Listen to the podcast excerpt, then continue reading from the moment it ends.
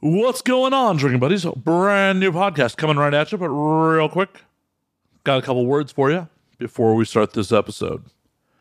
First and foremost, we are brought to you by the video versions of this podcast. That's right. Experience the madness in full HD on Vimeo at anwd.net slash videos. Once again, that is anwd.net slash videos. 99 cents an episode or $6 a month get you unlimited streaming of all 98 episodes. 99? 99, yeah. I think there's a 90. I think there's 99 video episodes at the moment. It's hard to keep track sometimes. I'm doing a lot of fucking content. We also have a YouTube channel at youtube.com slash now we drink where there are clips, highlights, and a couple full video episodes. And if we can successfully monetize the YouTube channel, I will probably try to move everything from Vimeo over to YouTube. But in the meantime, go to Vimeo to experience the full video versions of this podcast. We are also brought to you by my Twitch stream. That's right. Since the pandemic started, I am Twitch streaming four or five nights a week, playing a bunch of different video games. Come hang out at the chat at twitch.tv slash. Slayer. Once again, that is twitch.tv slash. Slayer. We have a new sponsor here in the third slot of the ad roll. Go to www.anwd.net slash episodes, and there's now an Amazon affiliate banner. If you shop on Amazon, do me a solid. Click on the banner. It costs you nothing and generates some revenue for the show. Take you two minutes to go click on the banner. Boom. So I appreciate the hell out of all you. And let's get on with the show. My guest this week is adult performer Nolina Nix. Nolina is a brand new performer, but even though she is brand new, she has had some really interesting life experiences. She spent half the pandemic in Peru, has performed some other forms of sex work before getting into the adult entertainment biz. She is definitely a name and face to remember. So sit back, relax, pop a cold one, and enjoy drinking buddies.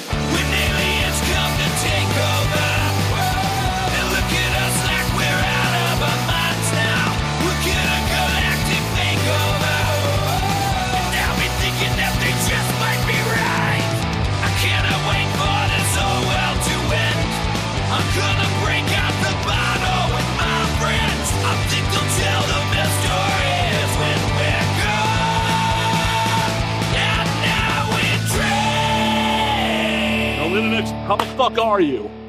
I'm so well. I'm so happy to be here. This is so exciting. Hell yeah, it's exciting for me too. Like, it was just like the fates willed it. Oh, Yeah.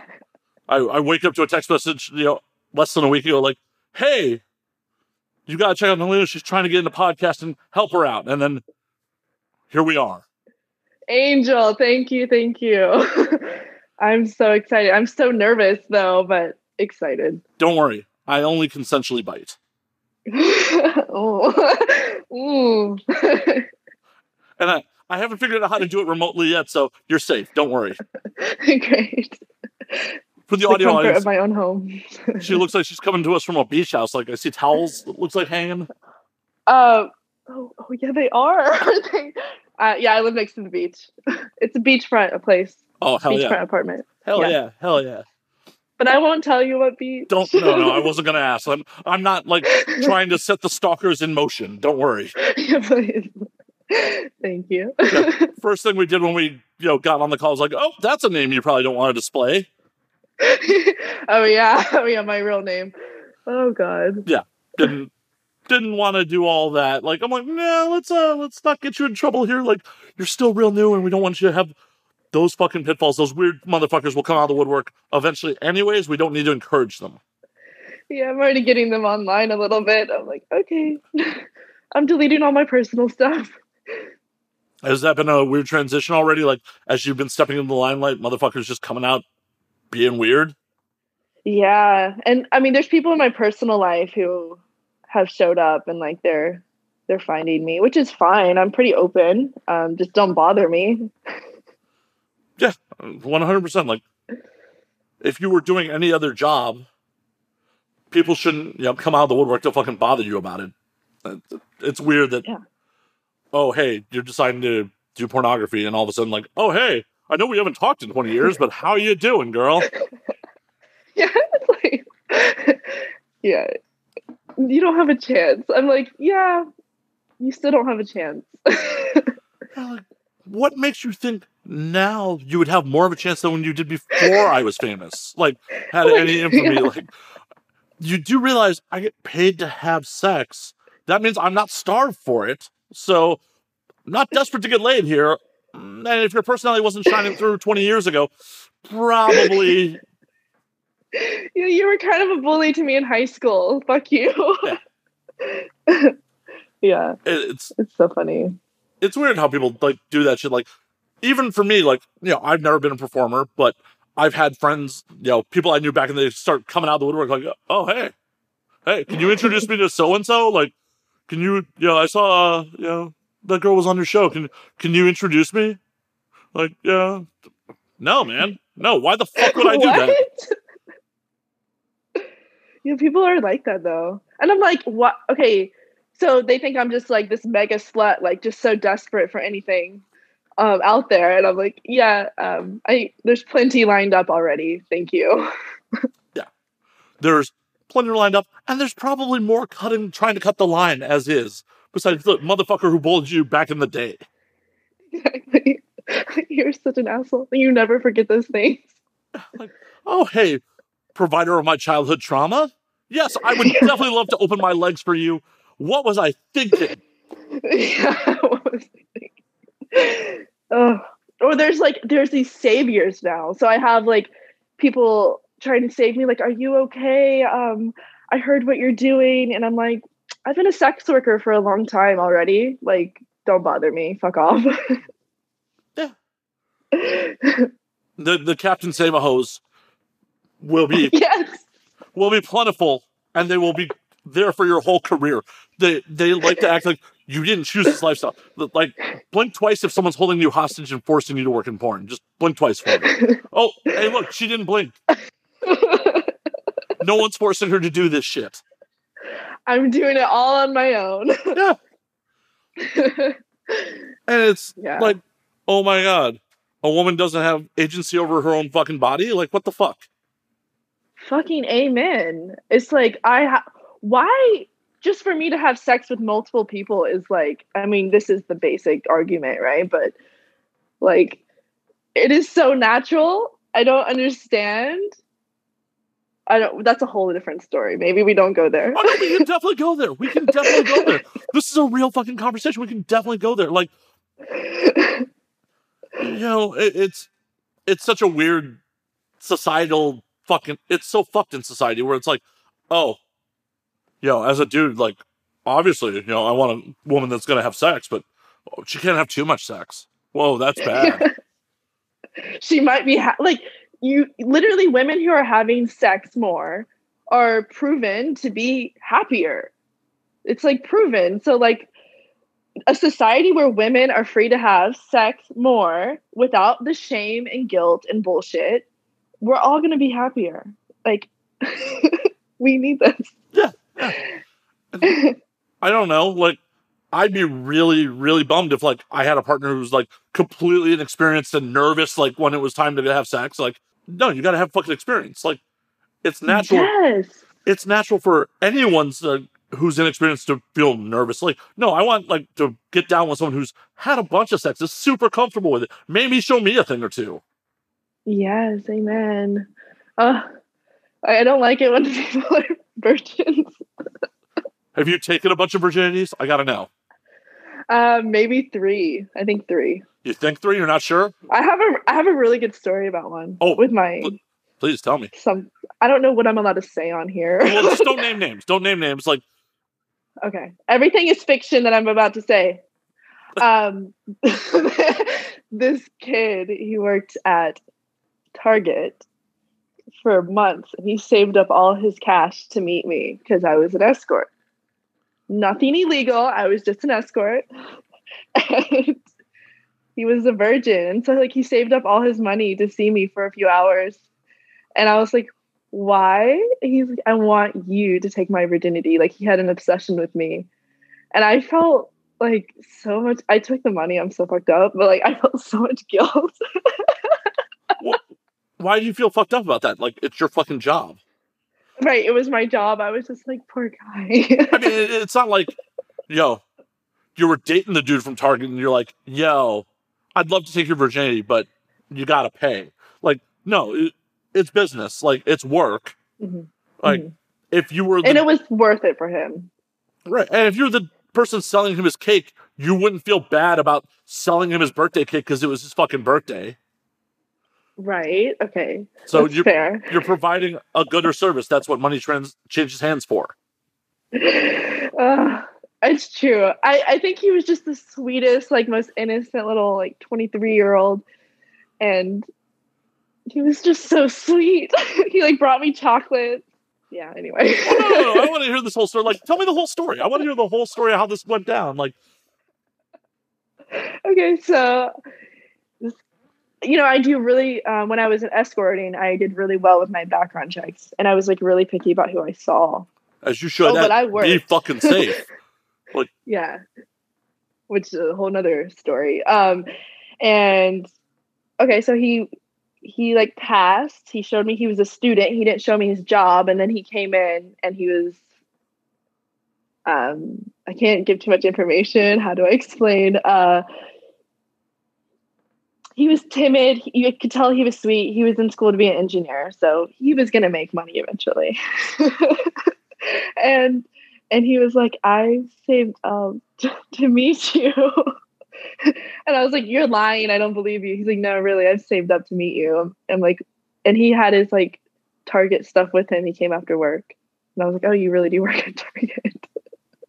I was like i can't wait to tell all my friends this. And it was the first guy i took anyone like i never took a guy's virginity before this and so it was like a big deal for me it was like a life moment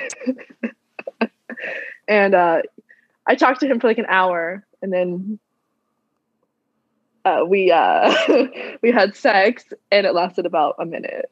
And he was like, "Thank you so much." Yeah, he spent money to spend time with you, and you know you felt that you wanted to take his virginity. That's cool. Maybe that's not even a good story. It's just so basic. I mean, it's not everyone's life experience.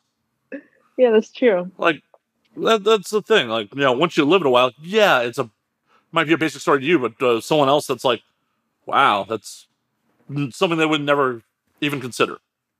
Yeah, that makes sense. Yeah, That's what I've learned also about escorting. I want to write a memoir eventually and like just write down my stories and put them out there. Yeah, uh, you should. You should. thanks. I know from other friends who you know have done escorting, like some of the shit gets fucking wild. yes.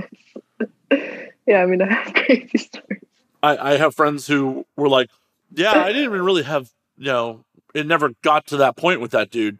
Like, I just went over there and like made a couple thousand dollars to sit on the couch, hang out, watch movies while the dude smoked meth. Like, it's just weird shit sometimes. Yeah. I mean, I, I got paid a thousand dollars one time just to teach a guy how to kiss. Like for like 30 minutes, you know? Oh man. That that's wild because it's like, you know, what you may like, the next person you kiss may not be into that.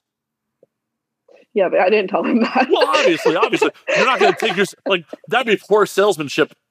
All, totally, it'd be like, yo, hey, I'm not going to necessarily give you skills that translate universally. Like, no, you're trying to make this fucking sale.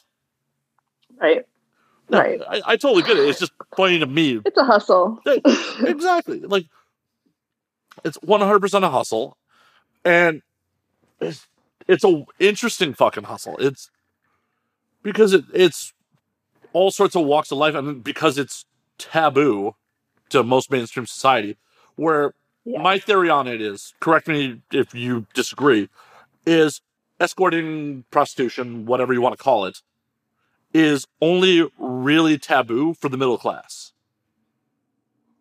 Okay, yeah. where you know people that are really working class or poorer, you know, often make use of streetwalkers, um, street level sex workers, and people with real money make use of higher end escorts. It's just the middle class who will be like, "No, I would never do that. Paying for it's wrong." It's always so funny. It's always that conversation. I'm like, yeah, you're in a codependent relationship. Very one sided.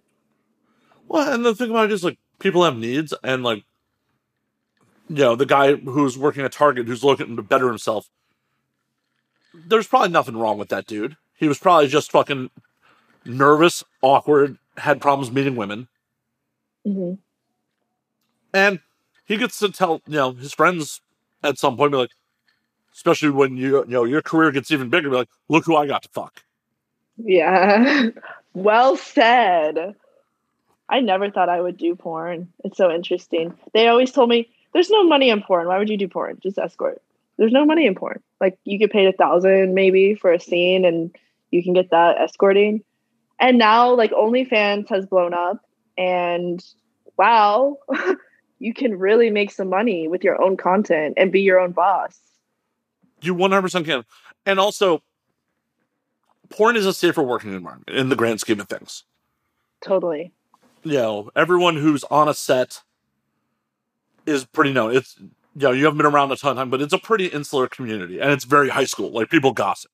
People gossip. I have learned this. I have learned this. And everyone knows everyone. It's small. oh, yeah. and, yeah, it, it's tiny. It's a tiny industry. Everyone knows everybody, especially if you've been around for any length of time. Everybody knows everybody. And, like, but it's a safe work environment. Like, you are probably going to work with the 10, sen- maybe 10, 15 guys, maybe, you know, give or take. hmm And all those guys, for the most part, it's not they're going to be their first scene. They're going to be a known commodity where no matter how much you vet someone you're escorting with, it may go bad. Yeah, totally. and I've already learned quickly that uh, in this line of work, at least the men know what they're doing. So I'm actually enjoying sex a lot. Well, yeah, because you're dealing with a professional and you are not just there to provide gratification for your client. yeah. Yeah. The only thing I'm like getting is like putting on the show. I'm kind of tired of putting on the show. I want to actually enjoy it. So I was like, is there a way to like merge those two? I couldn't answer that for you. I mean, hopefully there is. Hopefully there is. But I mean, that's the thing. Like, it's work. At the end of the day, n- no job you show up to and you're like, I'm excited to be here every fucking day. There's no True. no job in the world. No matter how much you love your job, there are just some days where you're like, roll up and like, I just don't feel like fucking working today. Right. But you still have to go. You still have to do your fucking job.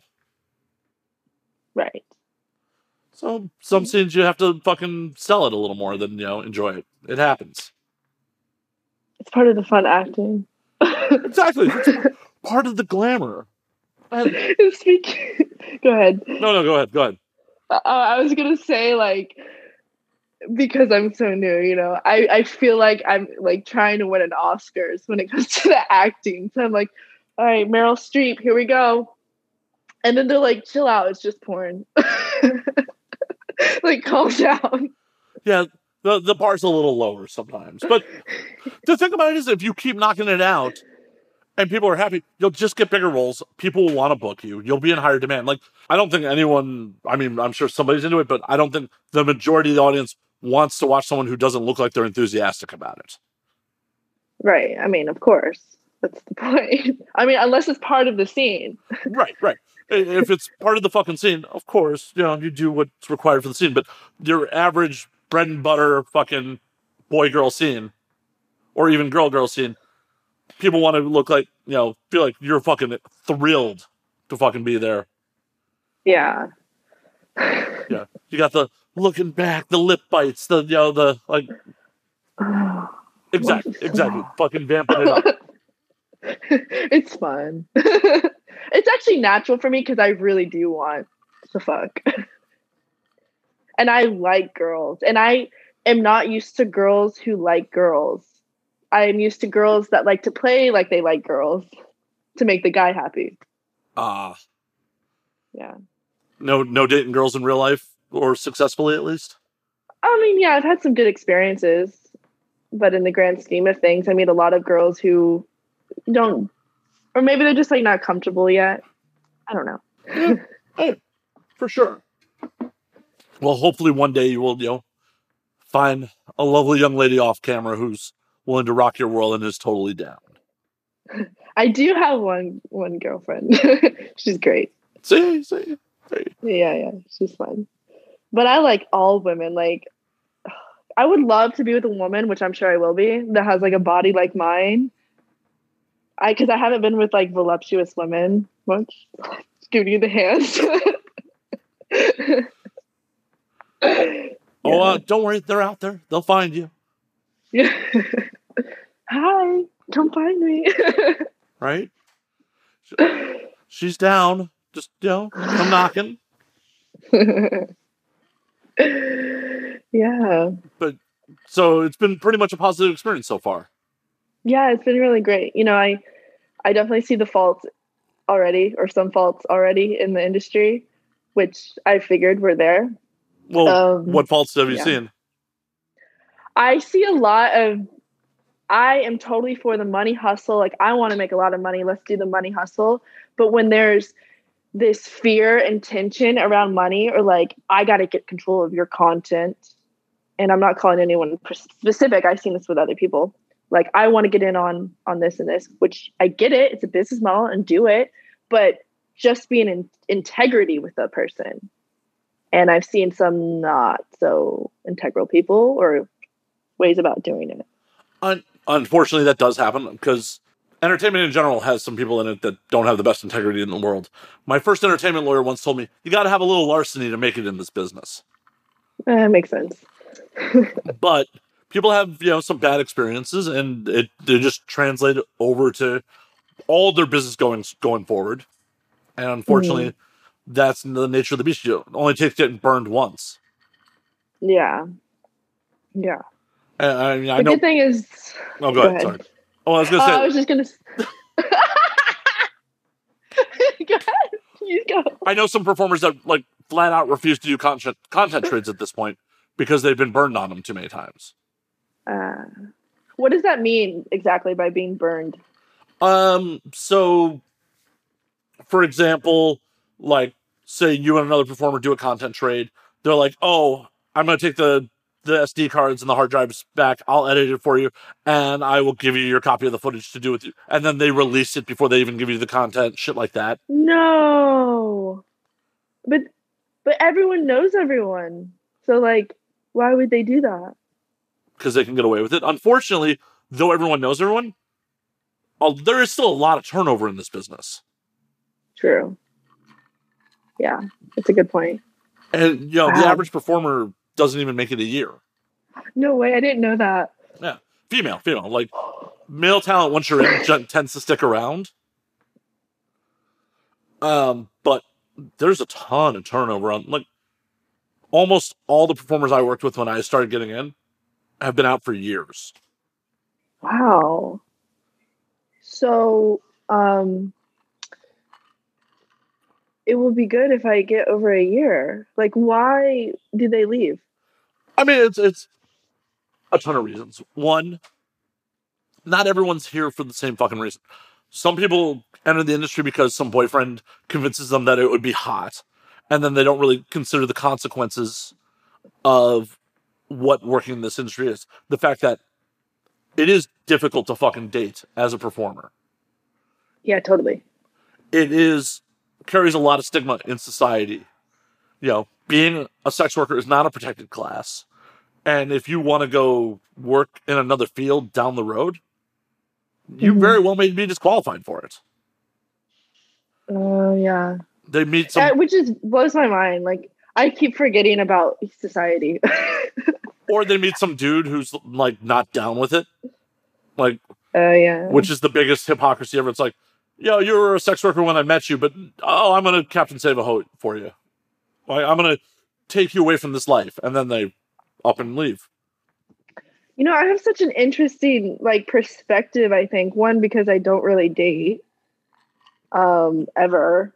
And I don't really it's not like on my mind like it is for other people. And two, like my life is so involved with plant medicine, which is also way outside of society in many ways, of psychedelics, like not so accepted.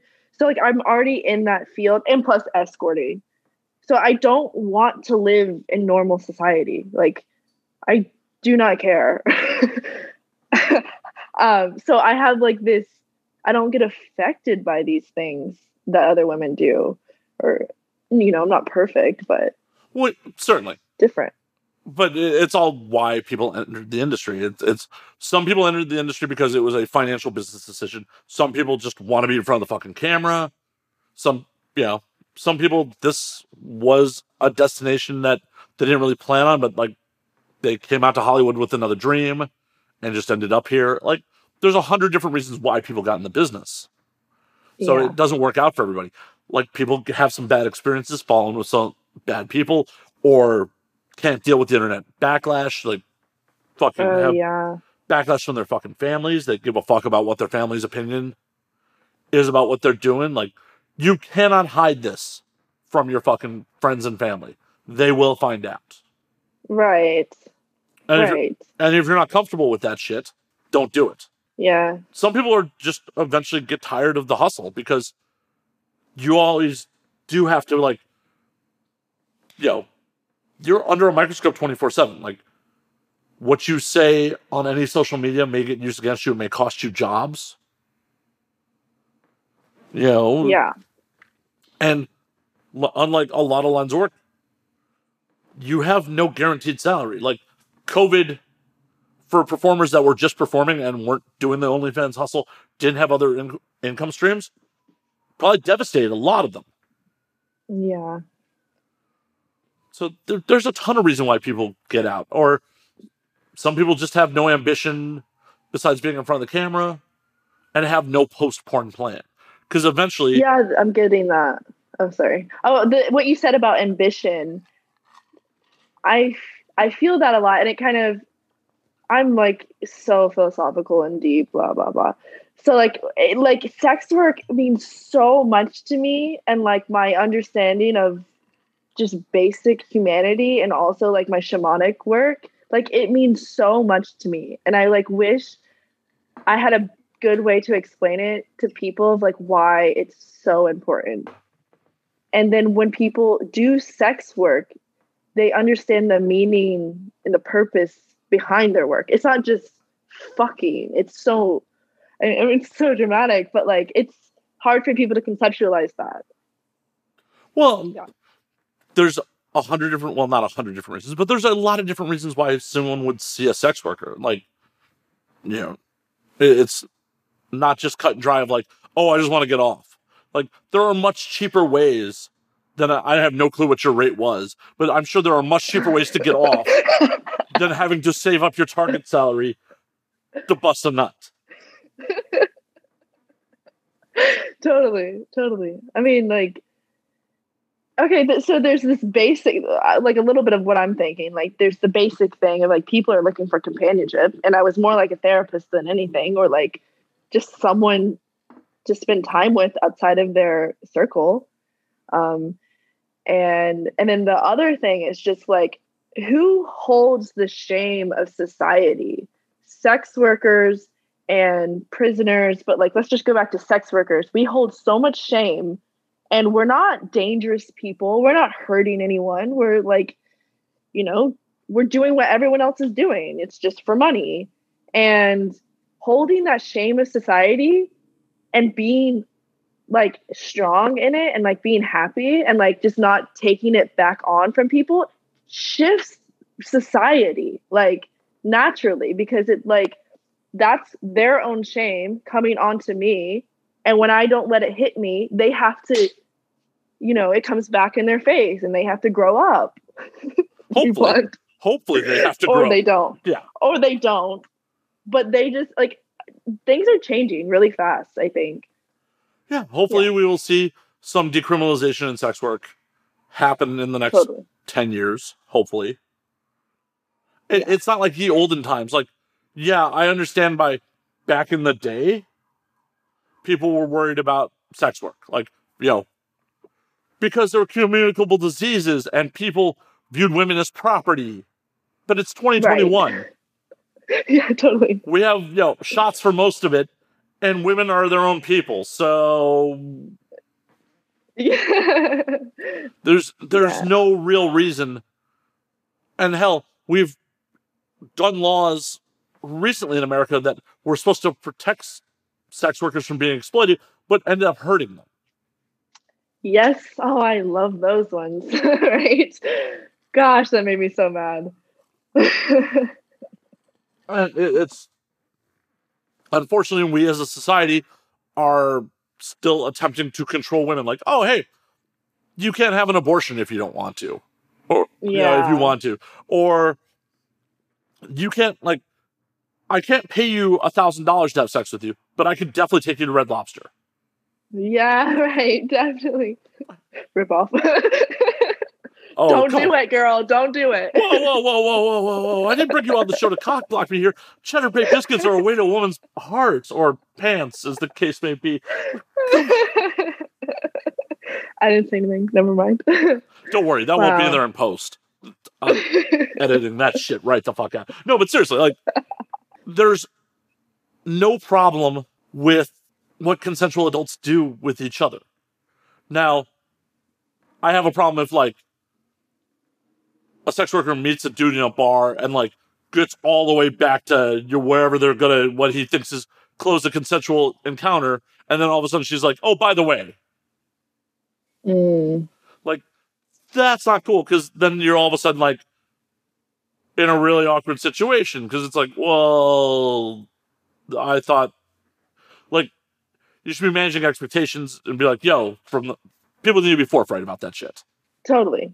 Amen. But I also don't know how often that actually happens anywhere outside of movies. I've never had like some girl I picked up in the bar and took her home and her be like, yo, by the way, I've heard some stories, especially in Vegas. I hear that a lot. I'm sure, I'm sure it happened. room. Yeah. I'm sure it fucking happens. And like, unfortunately, that's the kind of shit that gives does give sex workers a bad name. Yeah. Yeah. Totally. Because Or you know, a, no good. uh, so interesting thing. Uh, uh, another experience I had is like I lived in this house in San Francisco, and so the guy that lived upstairs, he found out that I was a sex worker somehow, which was fine. I was like, okay, but he was a little mentally ill, and he got. We tried to get him evicted. So I would come home every day. He would come out the window and he would yell, "You fucking hooker! You're picking up men and bringing them home. She's a fucking hooker!" Like yelling at me, yelling at me every day and i was like horrified of him because he was like massive ptsd not okay and but that experience showed me like this like this, i'm in a high-end escort you know i work i worked in high-end hotels i got paid well i was safe probably because of that but when you have like a lot of sex workers are not like me and the emotional reaction I had was like, I, it matters to me that things change in the stigma because no woman deserves to deal with that. And I know a lot of them are. Yeah. Which, yeah. Yeah. Yeah, no woman deserves to be harassed coming home. Because yeah. Literally. It's your home. Right. And for fuck's sake, would he have harassed you the same way if you brought home a different dude every night and you weren't getting paid for it? Maybe. Exactly. I mean, I don't know what he was doing. He was wild. yeah. Unfortunately, there's just these fucking stigmas involved, and it's still perpetuated until like an event. Hopefully, we get to a point where it's eventually like Amsterdam, where it's just a fucking novelty. Like, oh hey, Love Amsterdam. My favorite city in the world. By really, the way. Really. Yes. The Oh, bikes. Oh, I love riding the bike around. I almost got ran over so many fucking times. really. What you we got- forget though? You forget about the fucking bike lane being right there. Yeah, yeah, and it's like a car, and they're like ding, ding, ding, and they do not slow down. Yeah, Yeah, It's like jaywalking through traffic when you think you're safely on the curb. They're like, oh shit, there's a bike lane. yeah, totally. For But yeah, for me, like, I I thought Amsterdam was just okay. It's not not my favorite place in the world. Um, really. well, partially because like I judge fucking almost everywhere I go on food, and like the food in Amsterdam was just not amazing for the most part. Okay, fair enough. I mean, the stroop waffles are so good. The French Oh, fries. oh, the, the stroop waffles are amazing. The fucking pancakes, the savory pancakes are fucking amazing. Yes, they're so good, and they make them fresh. Like the stroop waffle is so fresh right Oh, there. yeah. Oh, yeah. The stroop waffles, the So pancakes. Uh, I found a good steakhouse, but every other meal was just kind of like meh. Wait, wait, did you try the apple cake there? I don't think I did. It's like super famous. Okay, forget it. well, now now I gotta go back. But yeah. And like, I'm not. I live in LA. Like, I don't give a fuck about being able to smoke pot. Right. Yeah, especially now. Right. Uh, well, I was there in 2017, so I was there fairly recently. And on Yeah. top of it, it's just like, how are you going to have bars open till 5 a.m. and no place for me to get fucking food when I leave the bar? Oh yeah. Oh. so where do you like? What is your favorite Tokyo. city?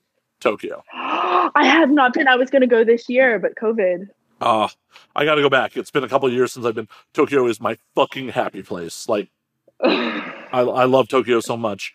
Like, my audience is probably like rolling their eyes now, like, oh, god damn, Matt, you're going to get into a- more Tokyo talk? Great. Great. well, talking about Tokyo, I really want to go to Kyoto. Oh. I mean, I want to go up to the mountains and everything, but I love the whole uh, Buddhist kind of temple thing. Beautiful. And hot springs. Uh, You have any tattoos? No. So you're lucky. You can actually go into them. My ass can't. Oh, No way. Vis- visible tattoos very much still have criminal connotation in Japan. That is so interesting. Like I, I've And been, Japan's. Sorry, go ahead. I've been there twice, and like the first trip, I was I didn't cover up. I was there with my tattoo artist, face and neck tattoos. We got kicked out of a handful of places in Tokyo. Really? Wow. I mean, they were That's good to super polite about it, super polite about it. But I heard they're really polite.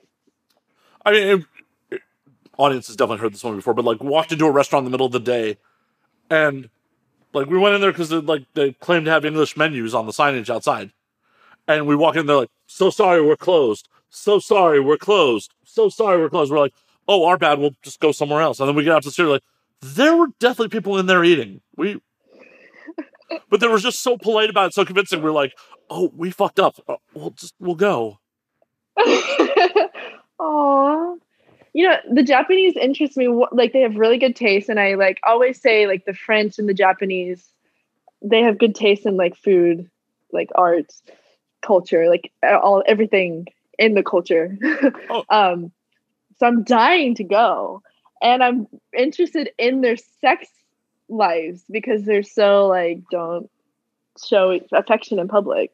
yeah it's it's an it's very like part of what i love about it is just how fucking different it is than american culture like you Mm. one of the major stations you'll see thousands of people crossing the street and like it's all orderly no one's loud no one's yelling people do not jaywalk there like there'll be no traffic No way. anywhere and people will wait for the lights Wow. and this is a major city so this is a city larger than new york right. Right. I've heard it's the most like people will tell me it's the most unique city they've ever been to. it definitely rank- on the planet. it definitely ranks up there for me. Like it, it's unlike anywhere else I've fucking been, and like cri- violent crime is really not much of a thing. Like I blacked out. Sorry, audience. I blacked out a major station. Like fell asleep in a planter drunk. Woke up completely fine.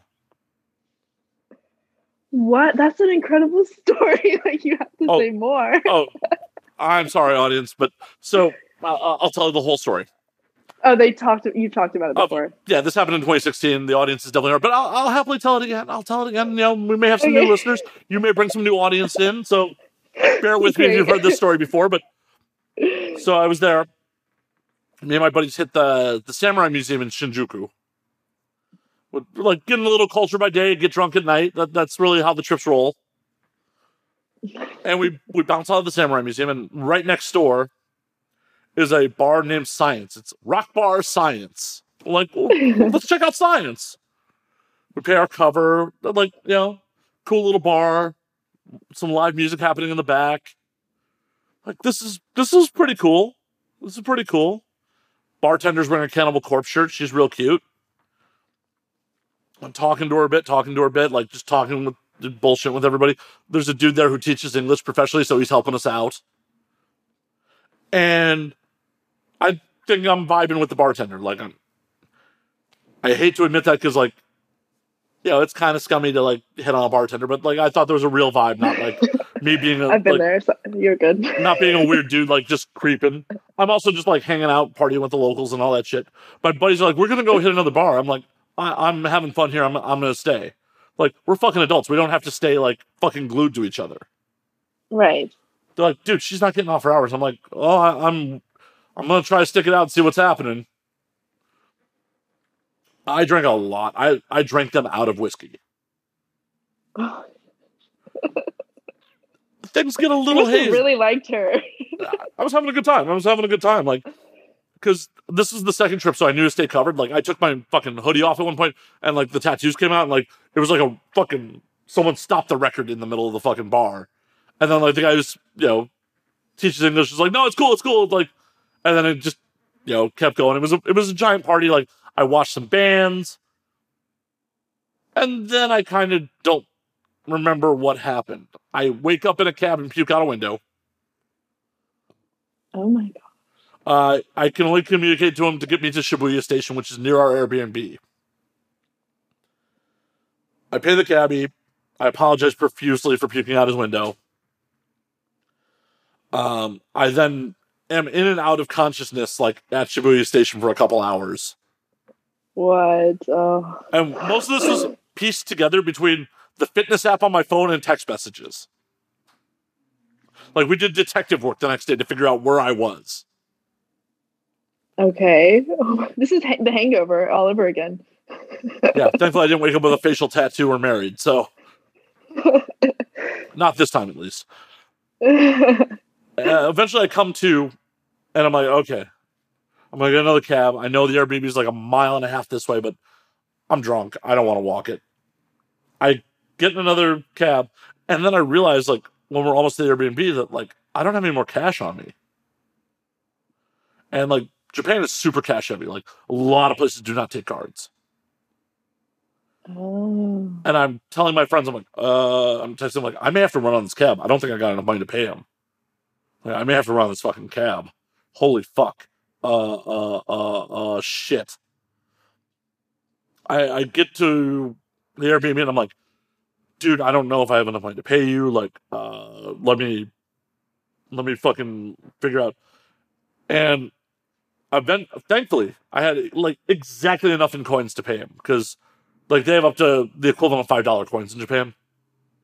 Okay. So yeah. like you have a pocket full of change, you're like, oh, I have a pocket full of change. You're like, oh, I have like thirty bucks in change in my fucking pocket. That's like Europe kind of too. Yeah, uh, but it's Yeah. it's even worse than euros because it's like there's a five hundred yen coin that's the size of a quarter. Oh. yeah. So I, I pay the dude. I eh, I spend literally twenty five minutes trying to figure out how to get into the Airbnb because we have a combination lock to get the key, and I'm I know the combination. I'm just so drunk I can't get it fucking open. I eventually make it into the Airbnb, go secure the key back downstairs, like shower up, pass out. Next morning, I'm checking my bank account because though violent crime is not really a thing in Japan, I did get warned on the first trip that like if you end up in the wrong club, they'll drug you and max your credit cards. Oh my god. And I look at my bank account, I'm down 300 bucks. I'm like, what the fuck? Oh, what the fuck? Like, trying to figure out. And then I look at my wallet, I got, you know, 30,000 fucking yen in my fucking wallet.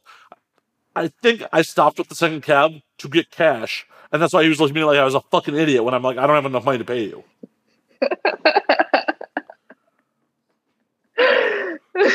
But that is like one of the few places in the world that where like I feel comfortable getting that ignorantly drunk. Especially, oh, yeah, that's a really good point. you know, Oh. I went to Colombia in 2018 and like, woo, not getting super drunk in Colombia. Oh my gosh, I was just in Peru for most of the year this past year during the virus. Really? What were you doing in Peru? Yeah. So I was in I got there in March. I was like, yeah, this virus, everyone's being a little dramatic, like whatever. like I was not taking it seriously. It was the beginning. And I'm like, I'm I can't cancel my trip to Peru. I want to go. So I go.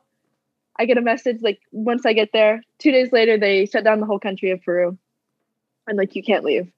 And I'm so happy like it happened. I, I got stuck there. It was great. However, um, I was in the Sacred Valley, so I was in the mountains, and I ended up in this hostel on the mountainside with like 15 other people, mostly Europeans, and had the time of my life. It was great. Um, but Peru was crazy. Like there was like a 6 p.m. curfew. You couldn't leave, or you, they would put you in jail. It was insane. You had to wear a mask, put you in jail. Well, uh, like, oh, like the rest of the fucking world ha- actually handling this virus fucking responsibly. Like, if we had done half that shit, we'd be back to like normal fucking life by now. But no, we gotta have our freedoms. Yeah, yeah. I Oh, hell, I was so irresponsible at the beginning of this shit that like I was hashtagging things no mask, no condoms 2020. Obviously, that shit went right out. Well, the mask went right out the window. Like, yeah, still no condoms. But Yeah, I was totally thinking this. And then I was like, oh, I started I didn't know anyone personally who who died from the virus, but I knew like a friend of a friend and I was like, oh shit. Okay. Get to, get it together, Nolina. Yeah, it sucks how I don't want to really dwell on this because it's such a fucking bummer at this point. But like, it sucks how like our government handled this shit last year. Like, oh hey, if you're young and healthy, you'll probably survive. And people were like, I'm not gonna take this seriously. If this shit had the mortality rates of fucking like Ebola, everyone would have been like, mask, staying the fuck inside. Oh yeah, and Ebola- yeah. It's interesting also for me because I was not in this country during this time and when the riots happened. So like I was just in this small little mountain town in Peru and nobody was getting sick there. So we weren't worried at all like personally and we were sticking to ourselves. So like the outside world was cut off to me except for the internet. And even then the internet wasn't that good there. So I don't have like the same understanding that everyone else does here or that was here in the states. Yeah. So how'd you spend your time in Peru? How long were you there? Uh, when were you So allowed I back? was uh I had to take a repatriation flight back and at the end of June, June 20th, and I had to take a 17-hour bus ride from the mountains because Cus- the airports domestically were closed. So I had to take a 17-hour bus ride to Lima from the mountains. And then I had to take a repatriation flight so out of the military base back to Miami. And you know, like my flight there was like 700 bucks.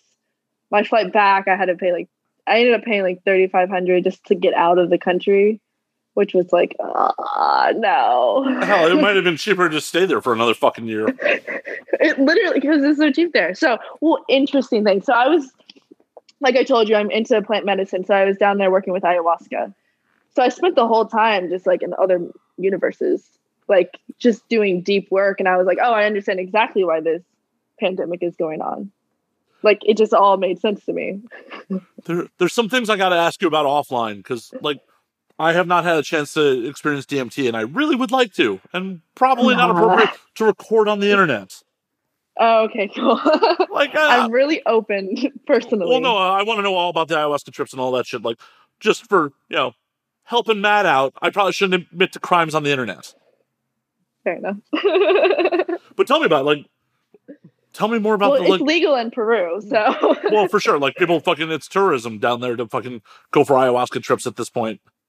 Yeah, which is in some ways disgusting, but it's better than anything. I'm glad people are doing something and having a good experience. Well, unfortunately, like I hear stories of fucking there's sca- scam shamans happening down there too. Totally. There's scam shamans though around the world. For sure. And it's also I think it's part of the lesson every time. It's like, no, put it back on you. It's your life. Don't give your power to another person, you know? But of course it's great to drink with a good shaman. Sure. I, I'm sure. Well, and the thing about it is like people just hear like, oh, I'm gonna do ayahuasca. It's like that's like just saying like I'm gonna go buy a car. Like you should do some research and like figure out, you know, what brand, what model, who, who, what dealership you're gonna deal with. Not just like I'm buying a car. totally. Hell, it's more important because it's something you're fucking ingesting. Totally. The this is my okay. So I could talk about ayahuasca forever. I have drank over 150 times, and I've been studying it for the past three years, all over the Europe, Mexico, Peru, U.S., U.S. um, and and like so, this is what I've devoted my my time to mostly. And I've learned a lot. And, you know, a lot of things are like not explainable because it's beyond words. But um, there's a lot of bullshit, but there's a lot of bullshit in everything. Oh, yeah, I mean that's that's part of the human existence. Unfortunately, some people are going to take advantage of other people because they feel it's an easy way for success. It's just how it is. Yeah, totally. Um, and it's always part of the lesson. Like I always, especially with ayahuasca, because you're in the divinity realm, everything makes sense. Like it's fucked up, and I and I will never agree with like the sexual abuse that happens or all of these things. Like I stand against that completely, but there's always a lesson behind everything that happens in life, but also especially in those spaces. Yeah. Enlighten me. What have you learned? Like, tell me more. Like, I, I want to know Let more. me tell you the secrets to life. Obviously, man, that's why I brought you on the show. Come on. Thank you. I just want So, answers. um, I fuck the rest of it. So my first three months I was there and I drank um you know, I was it's so funny the guy that owns the hostel might see this. He he didn't know we were drinking there, but we were drinking there. Which is fun. Um and I had incredible experience with the people I was with. But then my um, the last six weeks I was there, I went into my own house and I just drank alone, and I drank like every day, and I just got it out like everything through my whole life, and it was an interesting thing about me also with ayahuasca. I don't like to go through this healing route because I know people definitely need to do their healing and like go through their trauma and everything. But like i'm more interested in working with people who are ready to like step into what they want to create in the world who they want to be. And ayahuasca is an infinite source of like teaching in a way or becoming and you know the humanity has to get past its survival mode and its stories to get to that point and so it's like there i was like past my daddy issues and I was like, I have divinity, like divine purpose, and I'm not scared of anything. And it's probably why I'm doing porn right now. Nice. so, I'm just not scared. Just yeah. telling people you got past your daddy issues just pro- probably broke a bunch of hearts. By the way, just she's past the daddy issues. No, Oh, I can play the daddy. yeah. No, sorry, couldn't help myself there. Call me daddy. so funny. But Um, but you know, they're still there, but it's not really my life anymore. good, good. No, getting past trauma, like on a real note, like getting past that shit, fucking important. I just, I couldn't help myself to make, not make that joke. I just couldn't help myself. I mean, I always say like the world has daddy issues. We live in like a very patriarchal ruled society. It is a daddy issue culture, so fuck off. so what, what brought you to plant medicine? Like, what brought you to like seek this shit out? Like, because it's not like, you know, you fucking the guidance counselor at school's like, you know what? You should get into fucking psychedelics and plant medicine. It- It's not like many th- other things in your life. It's not like the normal course. How'd you end up there? it's okay. So, um, I did mushrooms before, obviously, and I, I remember watching this documentary when I was like seven, and then I watched another when I was in, I was twelve, like seventh grade, and it was about ayahuasca, right? So, I knew what ayahuasca was from a very young age, which is very rare, and of course now it's well known, but like you didn't i'm from the south. Like i'm from the middle of nowhere south. I don't know why i knew about it. And i was like i will never do that. That is insane. Um another interesting thing about me is i've seen like ghosts and spirits my whole life which is a crazy thing to say online but like i did. And like i used to not be able to sleep at night until i was like you know 15 i would like keep my parents up you know for i was young because i was so like i didn't understand I, that's a whole nother route. We'll talk about that later. But um Oh yeah, we're definitely not like dropping that one and walking away from it. I, there, there's more to explore here. it's so interesting. So um uh, I did mushrooms, best experience of my life when I was with my ex-husband. I got married at 19 and he As you do in the South, mushrooms. as you do. yeah, except for I ran away to California. You're not legally still Um, married, are you? No, I left. No, we're broken up. but my name, my name still has to change. Anyway, Uh, it's 2021. you can legally change your name to whatever the fuck you want. Do it. Oh, yes, amen. Uh, so uh, I started escorting. I went, this is a whole nother story we could talk about. Like, I had a human trafficking experience when I started. This guy went to prison and it was really bad. My ex was super abusive. Oof, And- well, I'm sorry about all that. And Yeah, thank you. But it was like, I'm okay now. You know, I think it makes sense to me why it happened now. yeah, I uh, like. I'm, I'm obviously not here to like bring up past traumas. If you want to tell the story, I'm more than interested. Interested in Dr. hearing. Well, then Yeah. like, so, you got to be aware of that shit. Like, you can't be like, so tell me how you were sex trafficked. Like, if you're not comfortable about talking about it, like, we're not going to fucking talk about it. But if you are willing to share a story, I'm definitely interested in it because that's once again another life experience that most people don't fucking have. Right. And I I think I want to talk about it. I just worry about the that like the stories people come up with in their minds about me and why I do what I do and I'm like you know, I just need to be clear about sex work and that it's fucking important to me and I'm not doing it from a sick place. Anyway, For sure. back for to sure. ayahuasca. For sure. Like, no one thinks that you are. Like, and like, it sucks that like that shit happened in the past. But obviously, Yeah. if it was a problem at this point, you wouldn't still be doing it. You're still Right. Totally. Of course, though, that I meet people. That's another story. I worked at another place at the Esalen Institute in Big Sur, and they're like very thera- therapy minded there. Anyway. so, the story of ayahuasca. Yeah. Oh my god, so many tangents that we're going to have on this. it's so fun. Um, I was really depressed. I got out of this really bad marriage relationship that was really abusive. And I was young and I was like this small town girl trying to figure out the world. And I spent an insane amount of money that I made as an escort. And my ex took a lot of that money. And I was just depressed. And I was at the state where I was looking to do ayahuasca within the year. Like I was going to go down to Peru and do it the right way.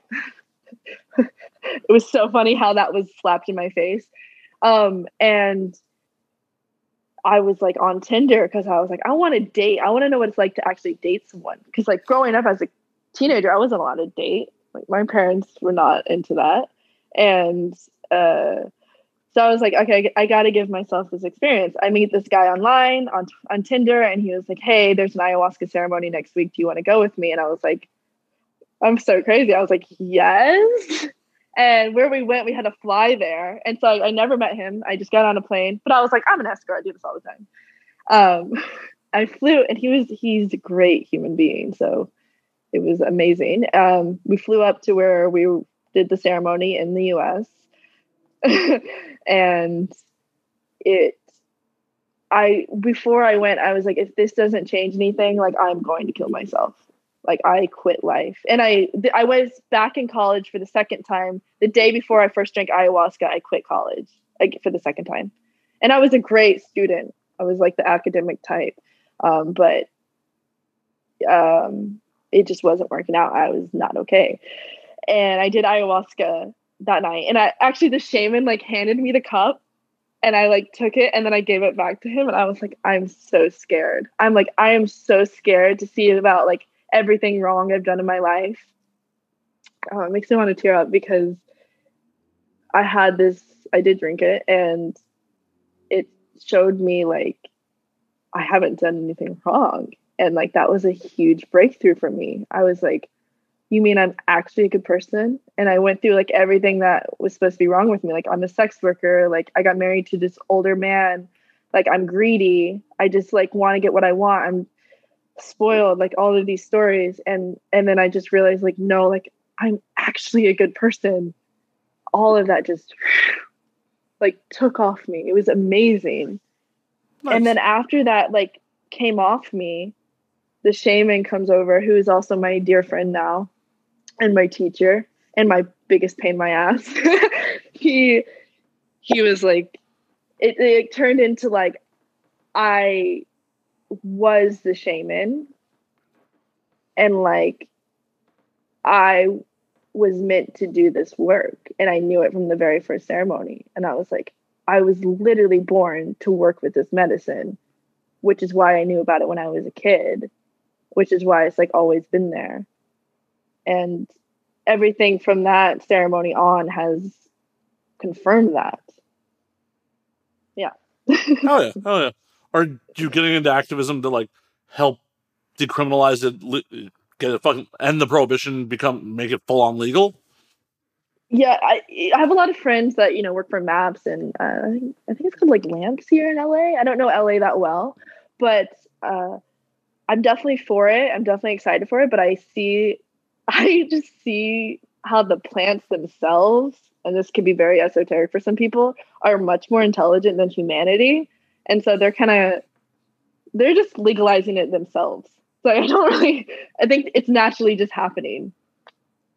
And thank you for the people who are fighting for it too. You know, but Oh. I, I, I believe we have something on the ballot to decriminalize any fungus-based hallucinogens in the near Oh, future. amazing. Yeah, and well, like Oakland and Santa Cruz and other places in the country, Washington D.C. decriminalized all entheogens, so that includes ayahuasca, and that includes uh, San Pedro, which I also take a lot, and peyote and mushrooms. So yeah, I, I've never taken peyote and I've never taken ayahuasca. I'm I'm behind the fucking curve here. well, this is a sign. Oh shit! Brought into my life to just fucking show me other dimensions. All right, I Not- always not how I thought this was gonna go, but I'm not here to say no.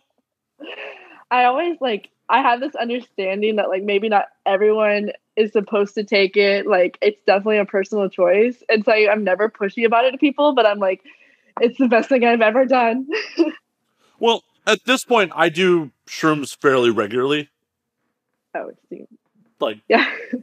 I have done more shrooms in like 2020, 2021 than I had in like the 10 years previous. really? Yeah. It's a good time to do them. oh, it, it definitely is. It it definitely is, and it's just one of those things where like, I got, you know, I had done them back in the day, and like, I would do them occasionally if they pop up, but I was never really like searching them out. Like, you'd be at a party, you're like, "Hey, Matt, you want to do some shrooms?" Like, yeah, I want to do some shrooms, and then it's just like, 2020 was a motherfucker for everybody, and 2020 Yeah. like pre-pandemic sucked for me a bit, and I'm just like oh, I, I need to hit a reset switch here. And like more and more psilocybin research is showing that like it helps with a lot of that shit. So I'm just like, yeah, I gotta do some mushrooms. Gotta do, and then it's just like, oh no, no, I'm yeah, just doing them. Just a thing.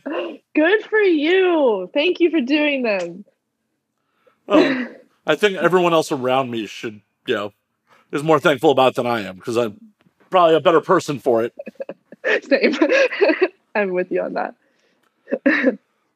but it's just one of those things where like yeah i understand it's not for everybody but like i'm curious like even in bad headspace it's like oh no no i generally don't have bad trips because it's just like if shit starts going sideways a little bit i can just be like i can ride this out this is fine. Yeah. It's interesting to me because I've never really had a bad trip. Like I've had hard parts, but I haven't had a bad trip. But I feel like I'm, you know, I have to be careful about saying this, but I'm going to say it. Like, sorry if this offends someone, but I have like that type of personality that could be like borderline mental illness of some sort, which kind of puts me in a place of like altered states all the time. And so ayahuasca and mushrooms are so grounding to me. Like it saved my ass because I, I can understand why I see dead people. I get it.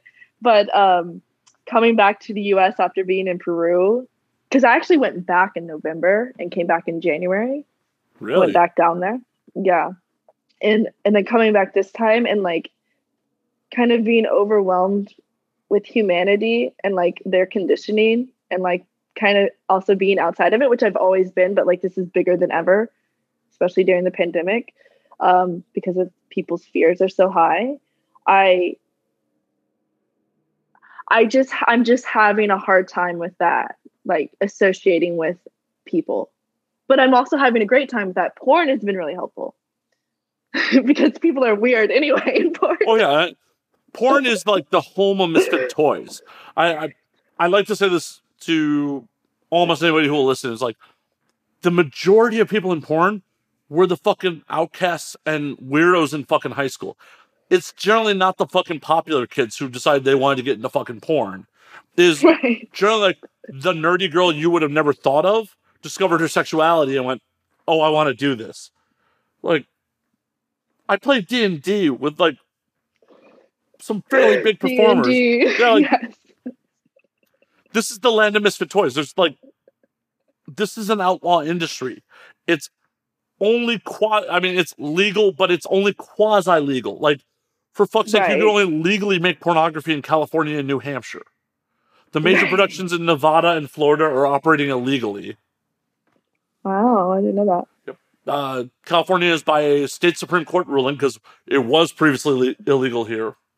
And New Hampshire is the only state in the country who's just like, yep, we're going to vote that on the book. No one shoots porn in New Hampshire. Mm. It's just no one bothers to enforce what's happening with consensual adults in Nevada or fucking Southern Florida. Wow. But on, on the books, it's definitely illegal. Wow, so interesting. It's so weird to me that like sex on camera is like it's 2021 and I'm like everyone has sex. Hopefully. It's just on camera. Hopefully. Um, oh wait, not everyone has sex. Sorry, that's the probably the problem. But also, we probably don't want everyone to have sex because, you know, sales may go down. Drop to me. right, right. Spend that hard-earned money on that OnlyFans on Nolina, not not that girl you met at the bar. Well, you can't meet anyone at a bar these days, anyways. But or just have sex with her while you're watching Nolina. Yes. yeah, that's hot too. That's hot too. Shit. But yeah, it's still wild that in 2021, like 48 fucking states, you can't legally make pornography. Hell, you legally can't make pornography in the privacy of your own fucking home. What? People like grow up. Government. It's sex. We all have sex. That's how we came here. Right. Everyone came here from raw dogging. Every last one of us. Every Yeah. last fucking one of us. That's right. Your parents had unprotected sex. That's how you got here. how repulsive. Right? Grossest thing ever. Sinful. Oh, it's no, so no. funny that's what? It's perfectly not sinful if it's for the purpose of making children. And it's one of the wildest things. Like when people are in long term relationships, like that family members are like, So when are you two having kids? It's like, you're basically asking us, when are we going to have more unprotected sex? Right. Is, is this It's so- appropriate for the family party? Is this appropriate for Thanksgiving dinner? Like, you're asking me when I'm going to raw dog her? Like, is that cool? Like, ask me what you're really asking me here. that's so funny. But that's the Oh truth of it. It's the fucking yeah yeah yeah i was just thinking like it's i mean not to go in the whole religion thing but like to sin like because i always heard that like you're sin you're a sinner people just send me hate mail all the time and i'm like do you know that to sin literally means like missing the mark to miss the mark I did not and know i'm that. like yeah that's what it actually translates to and like virgin actually translates to like uh, one unto herself or one in herself Hmm. yeah google it well, that's amazing. They'll be like, sorry, I sinned in your eye. My bad. I think I just broke Nolita. Like, her audio just cut out, like, did it really for for a second there. Oh no I broke her. I, I absolutely broke her. My bad. I'm not what I'm trying to do here. uh, keep the comedy going i love it There's no comedy on this show. This is a very, very I mean- serious show. What are you talking about? This is all very, very serious business on this show. okay yes sir my bad Well, that was easier than I thought to convince her. Wow. Oh, I didn't tell you guys. I'm I'm a submissive, but I don't like promote that. I don't put that out there. I hate to break it to you. You just did. This is on the internet. no, they all know shit. Kink.com, call me. Hey, hopefully they'll knock on your door. I mean, you are signed with a very reputable agency, so Cool. I'm oh, like speaking of that, I had no idea that like it was gonna happen so quickly. I was like, oh yeah, let me just send my pictures in.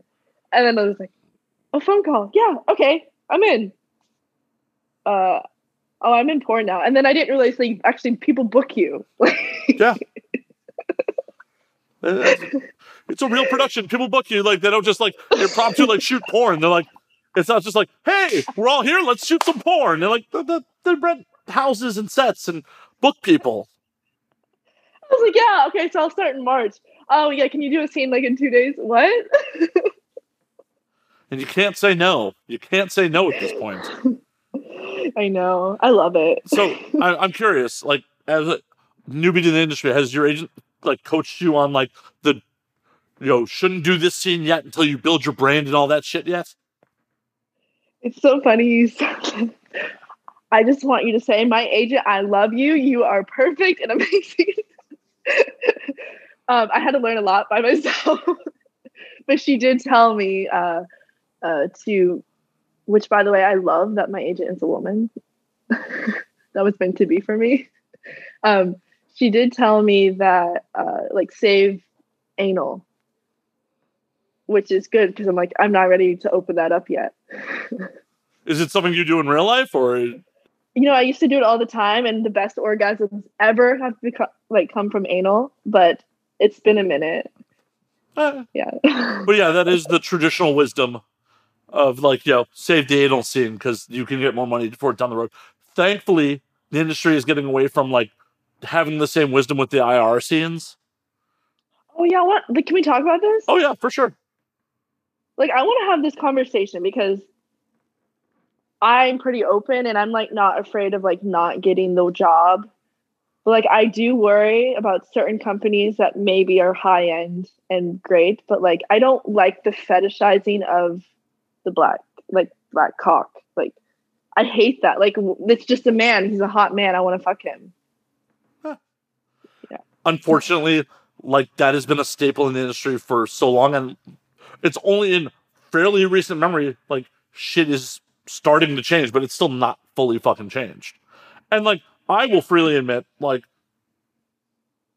that I didn't look at it from the right angle. Back in the day, I even said like my former co-hosts are performers, and they've been like, you know, I turned down my IR rate, and I, at the time, I'm like, if they're offering you to pay you more money, take the money. And I didn't Right. really think about it in the grander scheme of things. Right. Of course. I just looked at it from a purely capitalistic, like, there's nothing wrong with doing the scene, and if they want to pay you more, take more money. But it sets a fucking bad precedent to be like, oh, because that person has more melanin in their fucking skin, that Yeah. you should be paid more. Like, fuck that. I didn't understand that like if a black girl has sex with a white guy, she doesn't get paid more. Correct. I didn't realize that.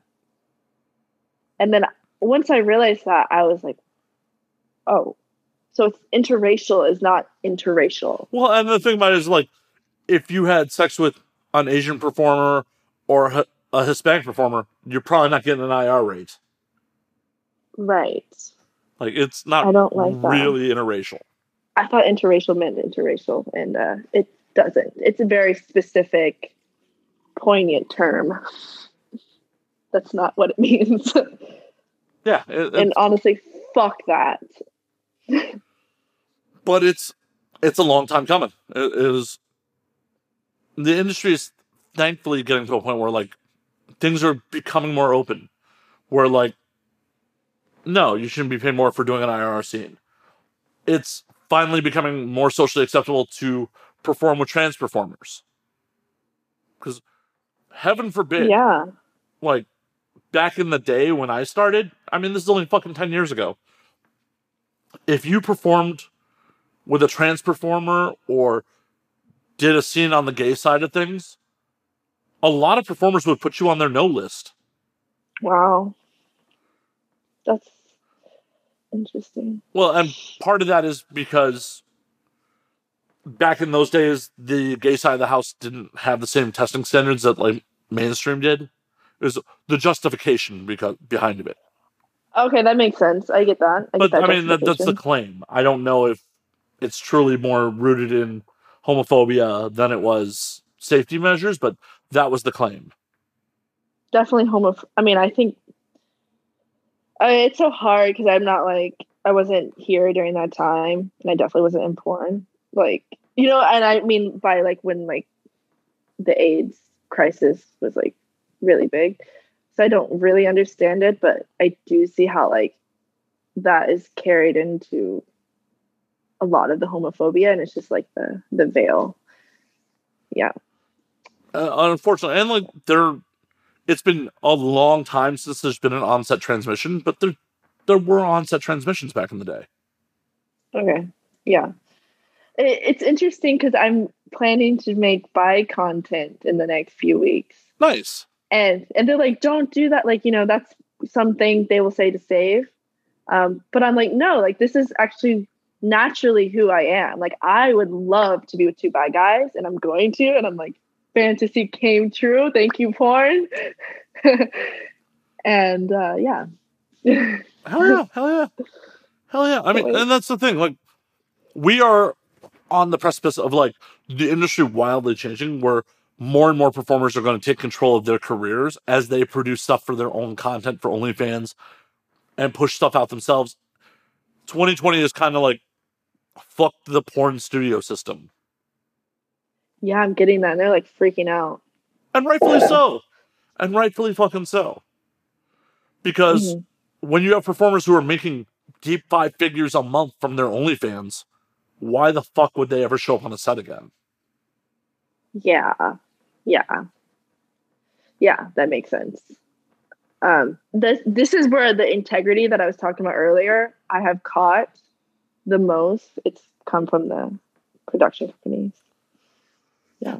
Production companies are I fucking scared. They're they are fucking scared because you know within the last ten years, you've watched the model being like, "Oh, you got to show up on set, and we're selling DVDs." Like having a box cover was a big like point of pride for people. Yeah.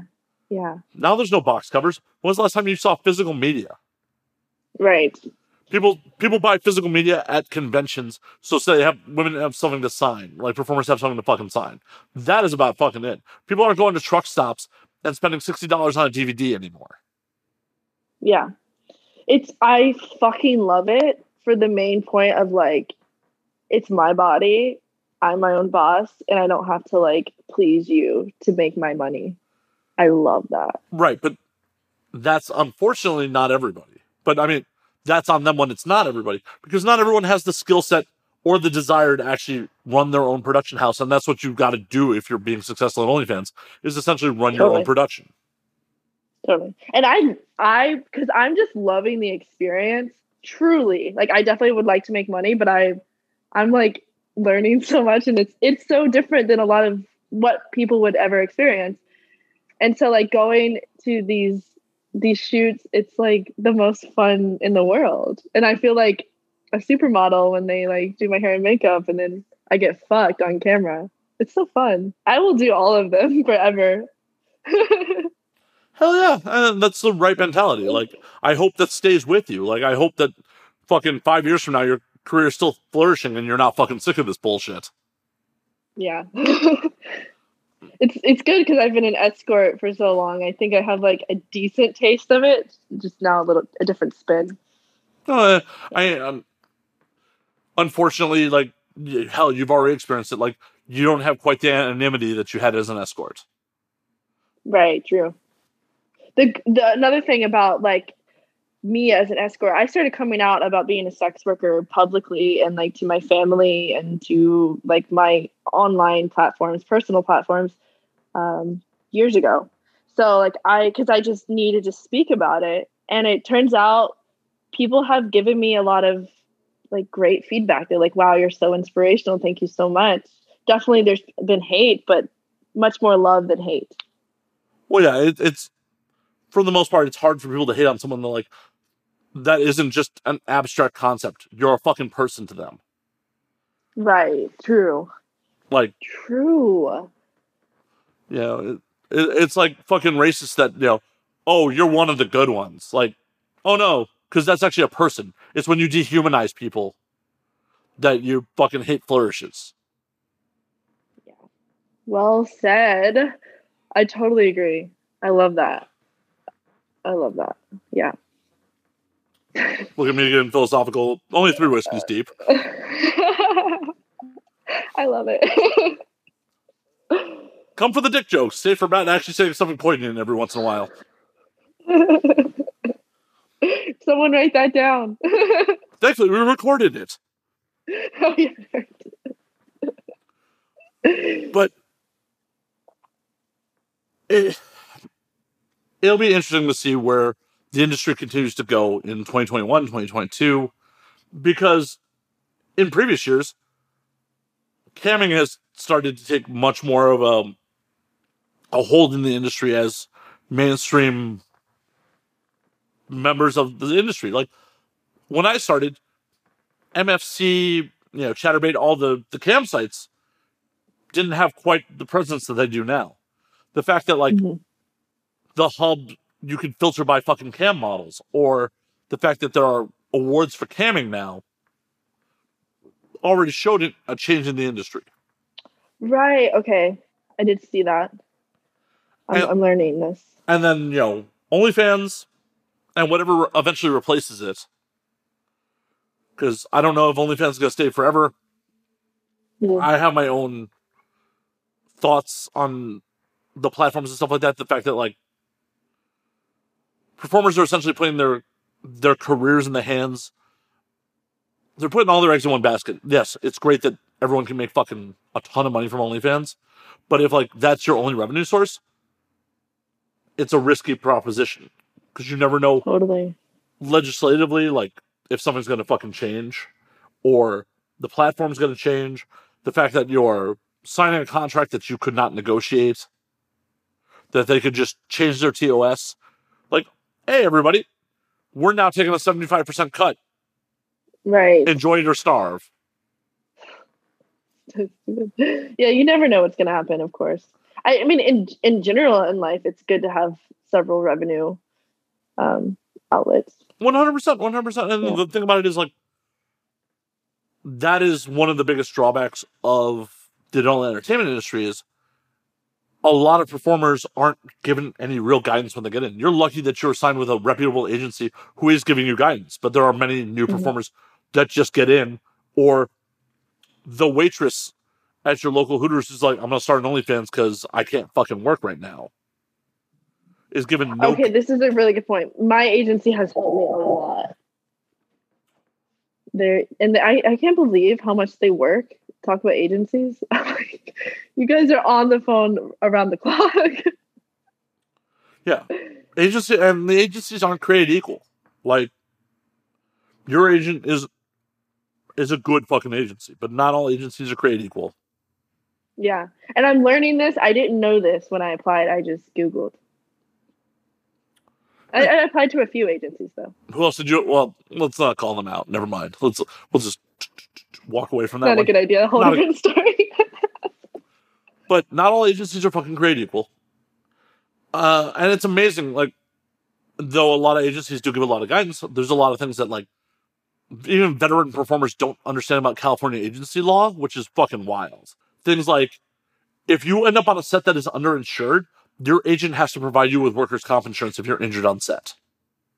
oh, I didn't know that. You'd be amazed how many fucking veterans of this industry don't fucking know that, and how many agent, how many agents don't want to actually fucking admit that, and why it's super important to make sure that your licensed agent is the license is current, because they have to maintain Mm. workers' comp insurance to maintain an active license.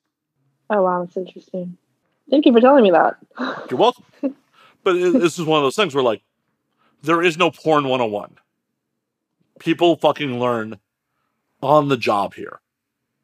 hmm This is what I'm learning. Like, and I got this from my my agent. Like, they are working so hard that agency and i get it and so like but they couldn't tell me the things that i needed to learn it's like it had to come from experience and it had to come from me to talk talk to other talent and not them because it's it's a different thing Well, and you also have the advantage of like that you're for porn age a little older. totally Like she is not old by any stretch of the imagination, folks, but for porn age, she's a little older. yeah So like you've had some life experience. Unfortunately, like some performers get in at fucking 18 and don't know shit about the real world. no idea i couldn't imagine i would i totally like yes but i would not be able to do it at 18 oh, i had no idea about the world Well, and most 18 year olds don't, and most 18 year olds think they do. Like I thought I had the world by the balls at 18. I was fucking wrong. yeah. I know, it's so funny. I'm so glad I, I'm starting at 25. It feels really good. And I feel like it's it's a relief to uh, people I work with in some ways. Well, and it's a good place to start. Like you have some life experience. You you know like what you're willing to put up with, what you're not gonna fucking put up with. Mm-hmm. It's not just like, and you know that like there are other opportunities out there of like this shit is bullshit. I don't have to be bullied into fucking doing it. Yeah, totally. And I would not have known that at 18. And I also uh like like a big thing for me is like this is going to give me a platform to kind of go off and do basically whatever I want. And that is really important to me. But I understand that at 25, I would not have understood it at 18. I would have just been like, money, Yeah. which I kind of did do. oh yeah, and to pull back the curtain a little bit, like uh, Nolina and I were first introduced to each other because like she's starting a podcast. yes. and I was super impressed. Like from the jump, when you're like, "Oh, I'm doing this to you know build my brand and help expand who I am as a performer," not like I'm going to be fucking rich from doing this overnight. Yeah. you, don't do that pod- podcast. I can tell you that. I tell a lot of people that. A lot of people think like, like, "Oh, I'm going to be Joe fucking Rogan. I'm going to be." Like, no, you're you're not going to be fucking Joe Rogan.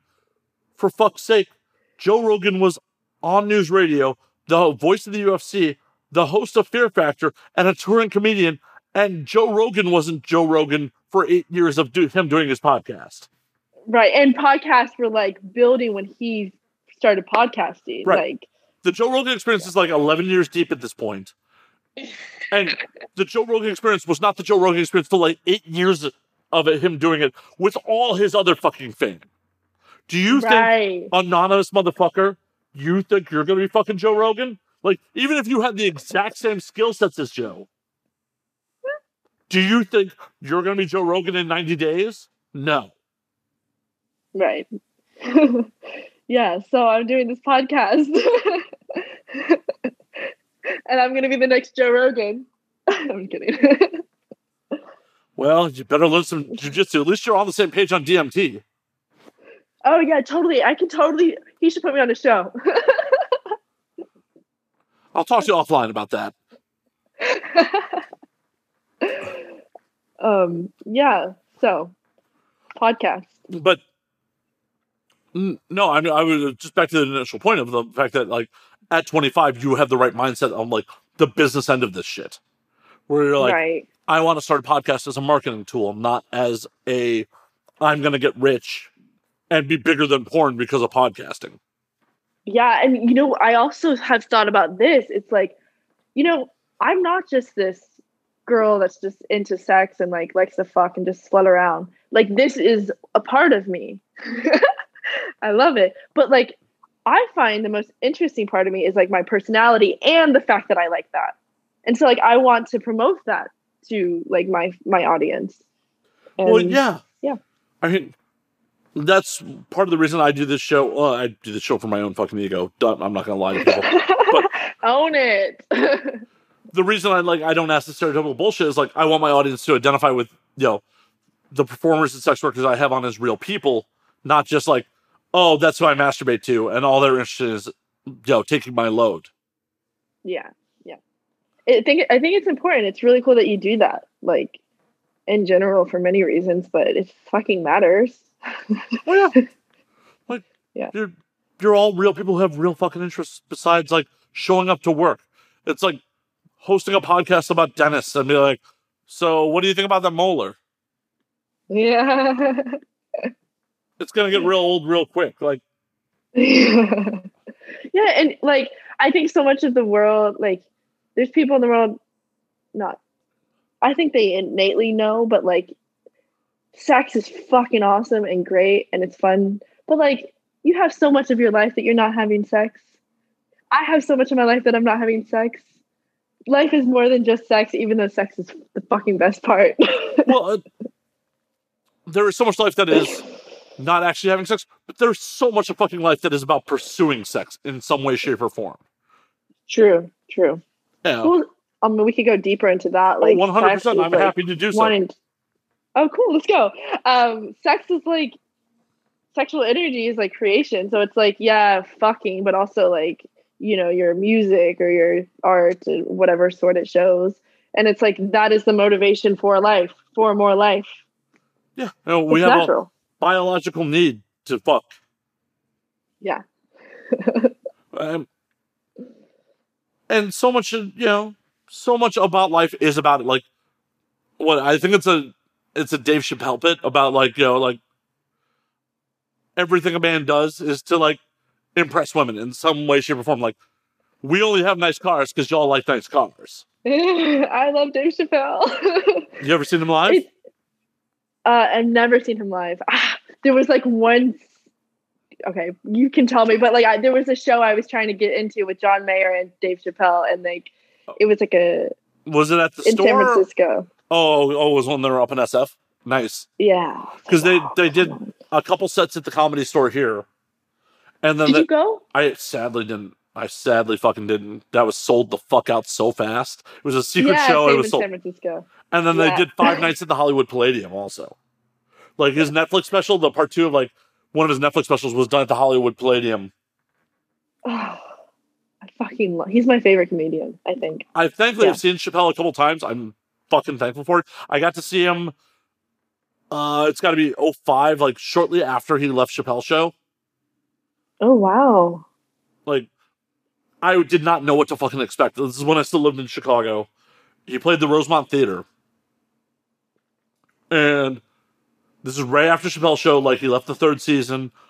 And there's signs all over the theater like if you heckle Dave, you will be ejected. And I'm like, oh man, he's taking himself too seriously. No, Dave is a professional fucking comic. And when people fucking heckled him, he shut them the fuck down, even in a theater setting. he is a fucking genius Oh, he is an absolute fucking genius, and it was amazing because like people were just screaming shit at him from like rows in the theater. Like I had pretty good seats, but I didn't like I wasn't fucking front row center, and like maybe a couple rows in front of me, someone's like, "I'm rich, bitch." He's like, "I don't believe you," and then someone like dead center at the stage like, "I'm rich, bitch." He's like, "I know I'm so sick as cost. I believe you." It was such an amazing show. He's like, that motherfucker's wearing a fuck yo couch t-shirt. I don't get- even get a piece of that. Like, it was a real fucking comedy show. Like, Dave was not s- stuck up at all. It, that night was Oh. so fucking magical. Like, and Yeah. being part of LA, like, once shit reopens, the comedy scene here is honestly one of the things that keeps me here. oh really? I could see that. Like- i love comedy. Well, when the world reopens, we can hang out and go to the comedy store or some shit at some point. yeah we should. We should. I'm down. Even though Dave the- Chappelle especially. Front row. Let's go. There's been a mass exodus to Austin, Texas for a lot of the com- comedy scene.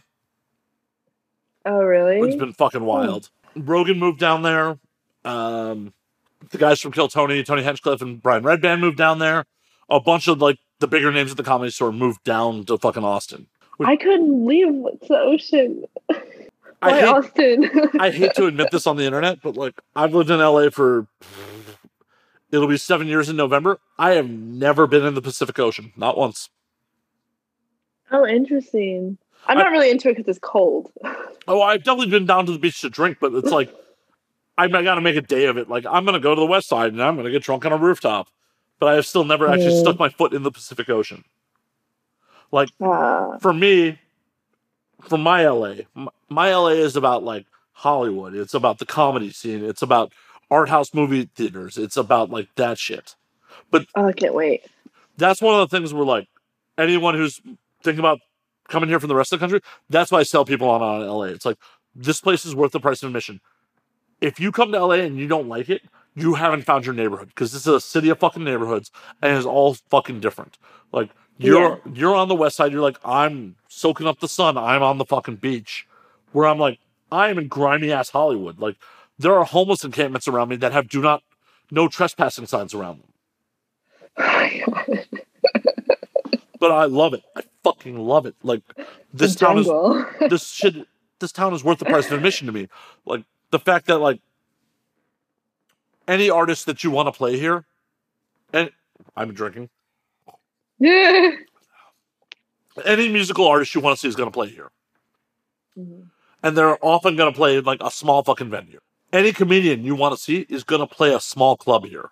We get movie theaters that are playing revival and art house shit all the time, like weird fucking foreign films, shit like that. Like all that shit matters to me. Oh, I fucking love that about LA. You know what? And I said I would never live in LA. I come back from Peru and I'm like, you know, LA has so much opportunity. There's so many people doing artistic things and they're actually doing it. And I was kind of tired of San Francisco because it was very techy and it was kind of getting boring. But LA is like popping. Well, I love it. That is the other fucking thing that I fucking love about this town. Like, if you are here for any length of time, you will meet people that are come here from all parts of the world to try to accomplish something. And some of them are fucking delusional. Don't get me wrong. Some of them are fucking delusional. and sometimes, you know, if you have any self awareness, you might think, I might be one of the delusional ones. But everyone fucking came here to do something. And they're yes. Trying to fucking do it. And when you're here for any length of time, you start to surround your people that are actually succeeding at doing shit. Like Exactly. I have friends that like are bartender friends of mine, but they're fucking booking like shows on fucking Netflix.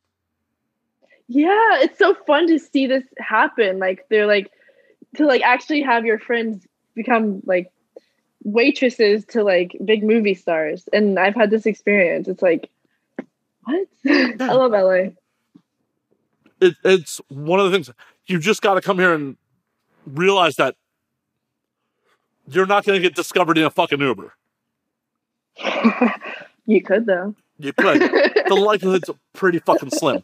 You could also win the fucking lottery. It's probably not going to fucking happen for you. yeah, totally. Like my experience is putting in the work and being consistent in this town because there are a lot of flaky motherfuckers in this town. Yeah. Will see you through much more than fucking anything else. hmm And much like porn, fucking there's people that make it here under a year and then fucking go back to where the fuck they came from because they just thought they were gonna instantly get fucking famous. Yeah. Drive will see you through further than talent any day of the week. Amen. Amen. Yeah, and fucking being real. I I love how in 2021 there's people like making it and making like becoming famous and they're just real people. Like more than ever and in LA. Thank you. But and I've talked about this on there before too. Like fame is a, such a double edged sword. Like and hell, you've been in the industry such a small time, and you're already experiencing it. Like fucking people coming out of the woodwork, people being fucking weird. yeah.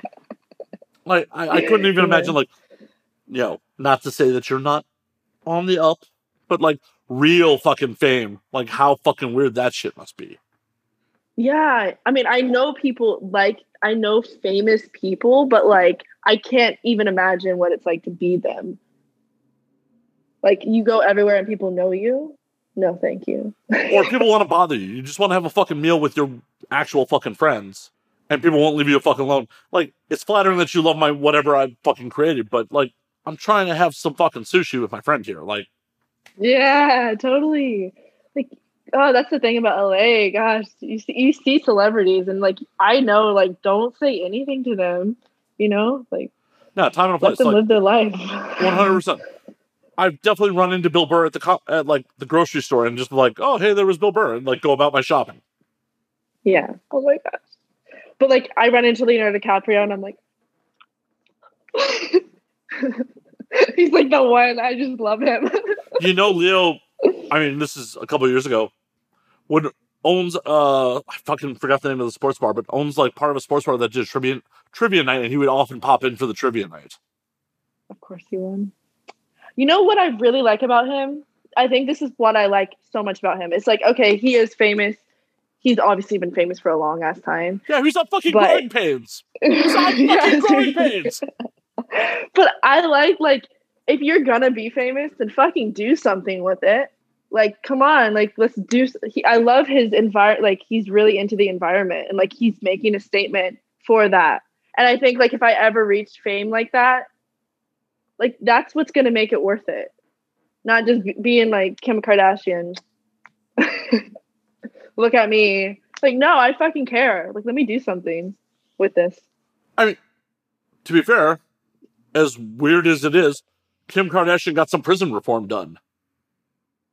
Oh, fair enough. I'm sorry. I, I, bad word. I shouldn't have said her. It's all good. It's all good. I'm just like, I would have never like beyond like a couple of years ago. I would have never thought of it. I would just been like vapid fucking Kardashians. yeah, But Kim got some prison reform done somehow. Like that's really good. Okay, thank you, Kim. the rest of them, they ain't doing shit. Like, yeah, like do like, and then they come. I'm not. I don't know them, but like I would say, some of them complain, like you know, leave me alone, leave me alone. But it's like, if if you change the mindset a little bit about being famous, you would find a lot more peace when you find purpose. Well, and unfortunately, this is also what you signed up for. Yeah, and you're probably yearning for it. Well, I, I feel like fame is a double edged sword, where it's like, oh, you're yearning for it until you actually like reach the pinnacle, and you're like, oh fuck, I didn't realize what I was signing up for. I didn't realize like, oh, I'm not gonna have a private moment. If I want to go to the grocery store and no fucking makeup, there's gonna be some motherfucker with a telephoto lens taking pictures of this shit. Yeah, and you can't just like go to your favorite restaurant like you like you did before. Yeah. it's not the same. It's not the same. Like, Yeah. oh, anyone you want to be romantically involved with, they're gonna be under a microscope too. yeah, and they might be out to get something. Right. And yeah, you you have zero idea who to fucking trust. Yeah, Like, Oh, hey, maybe other famous people, but even then, maybe, maybe. And that's the thing. Like, do you want to limit, your, you know, who you're romantically involved with with just other fucking famous people? yeah, that's you have no privacy then. Well, you have no privacy then. And then if you do break up, which statistically that does happen, like it's going to be in the public fucking eye. Yeah,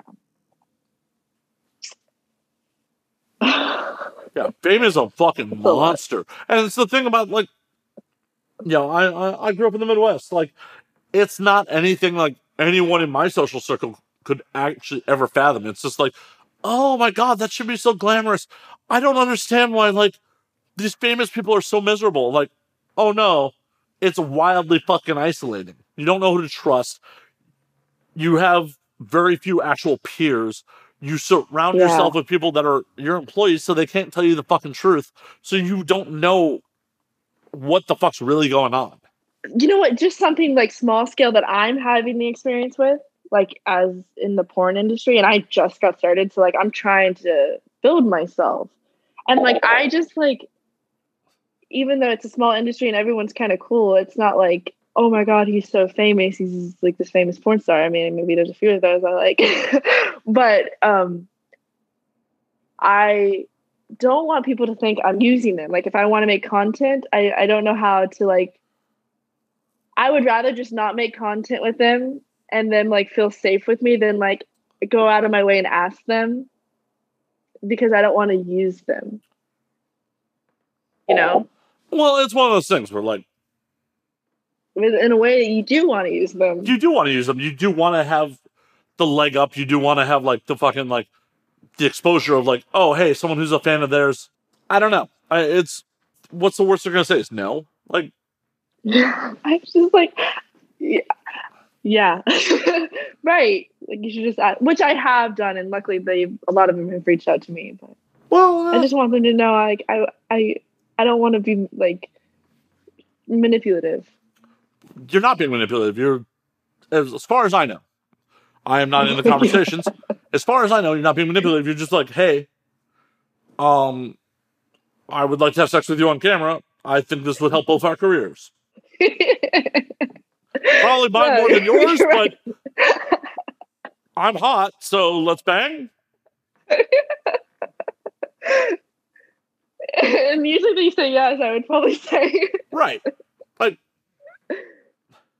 You know, I, I, I don't know, but I would assume you weren't starving as a sex worker, so you have to have some awareness that, like, oh yeah, people want to have sex with you. So, like, offering, like, oh hey, sex will benefit both our careers.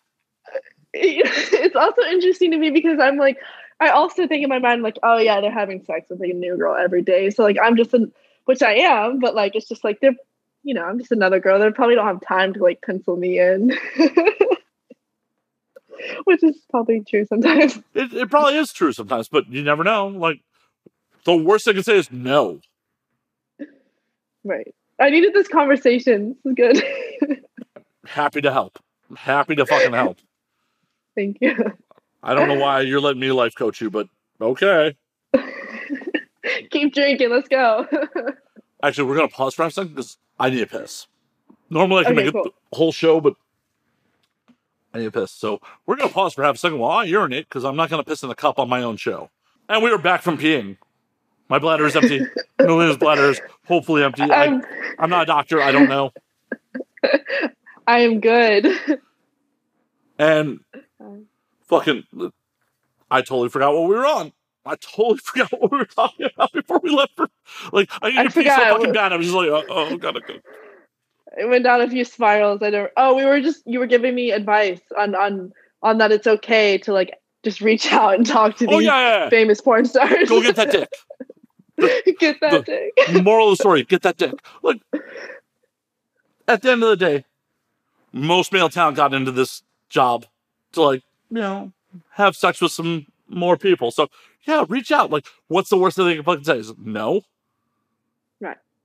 Well, they don't answer, and then I like meet them on set one day, and I'm like, you didn't answer me.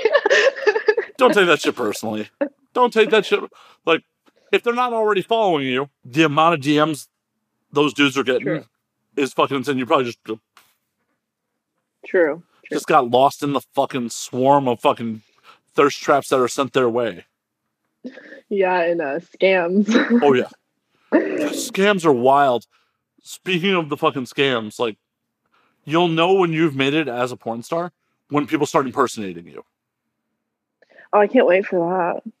I'm gonna get my friends to do it. No, don't do that. Like you'll get enough on. Like it'll happen on your own.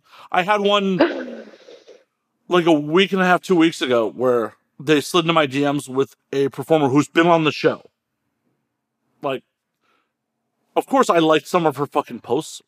We know each other. Like, of course, I'm gonna like posts of people I know. And like, oh, thank you for supporting me. Like the the scam account's like, thank you for supporting me. Like, I just want to reach out to my fans, and I, I want to play along because I'm just I'm bored. I, I I'm like, oh, and they're like, you know, I noticed you've been reaching out. I'm like, oh my god, you really noticed me?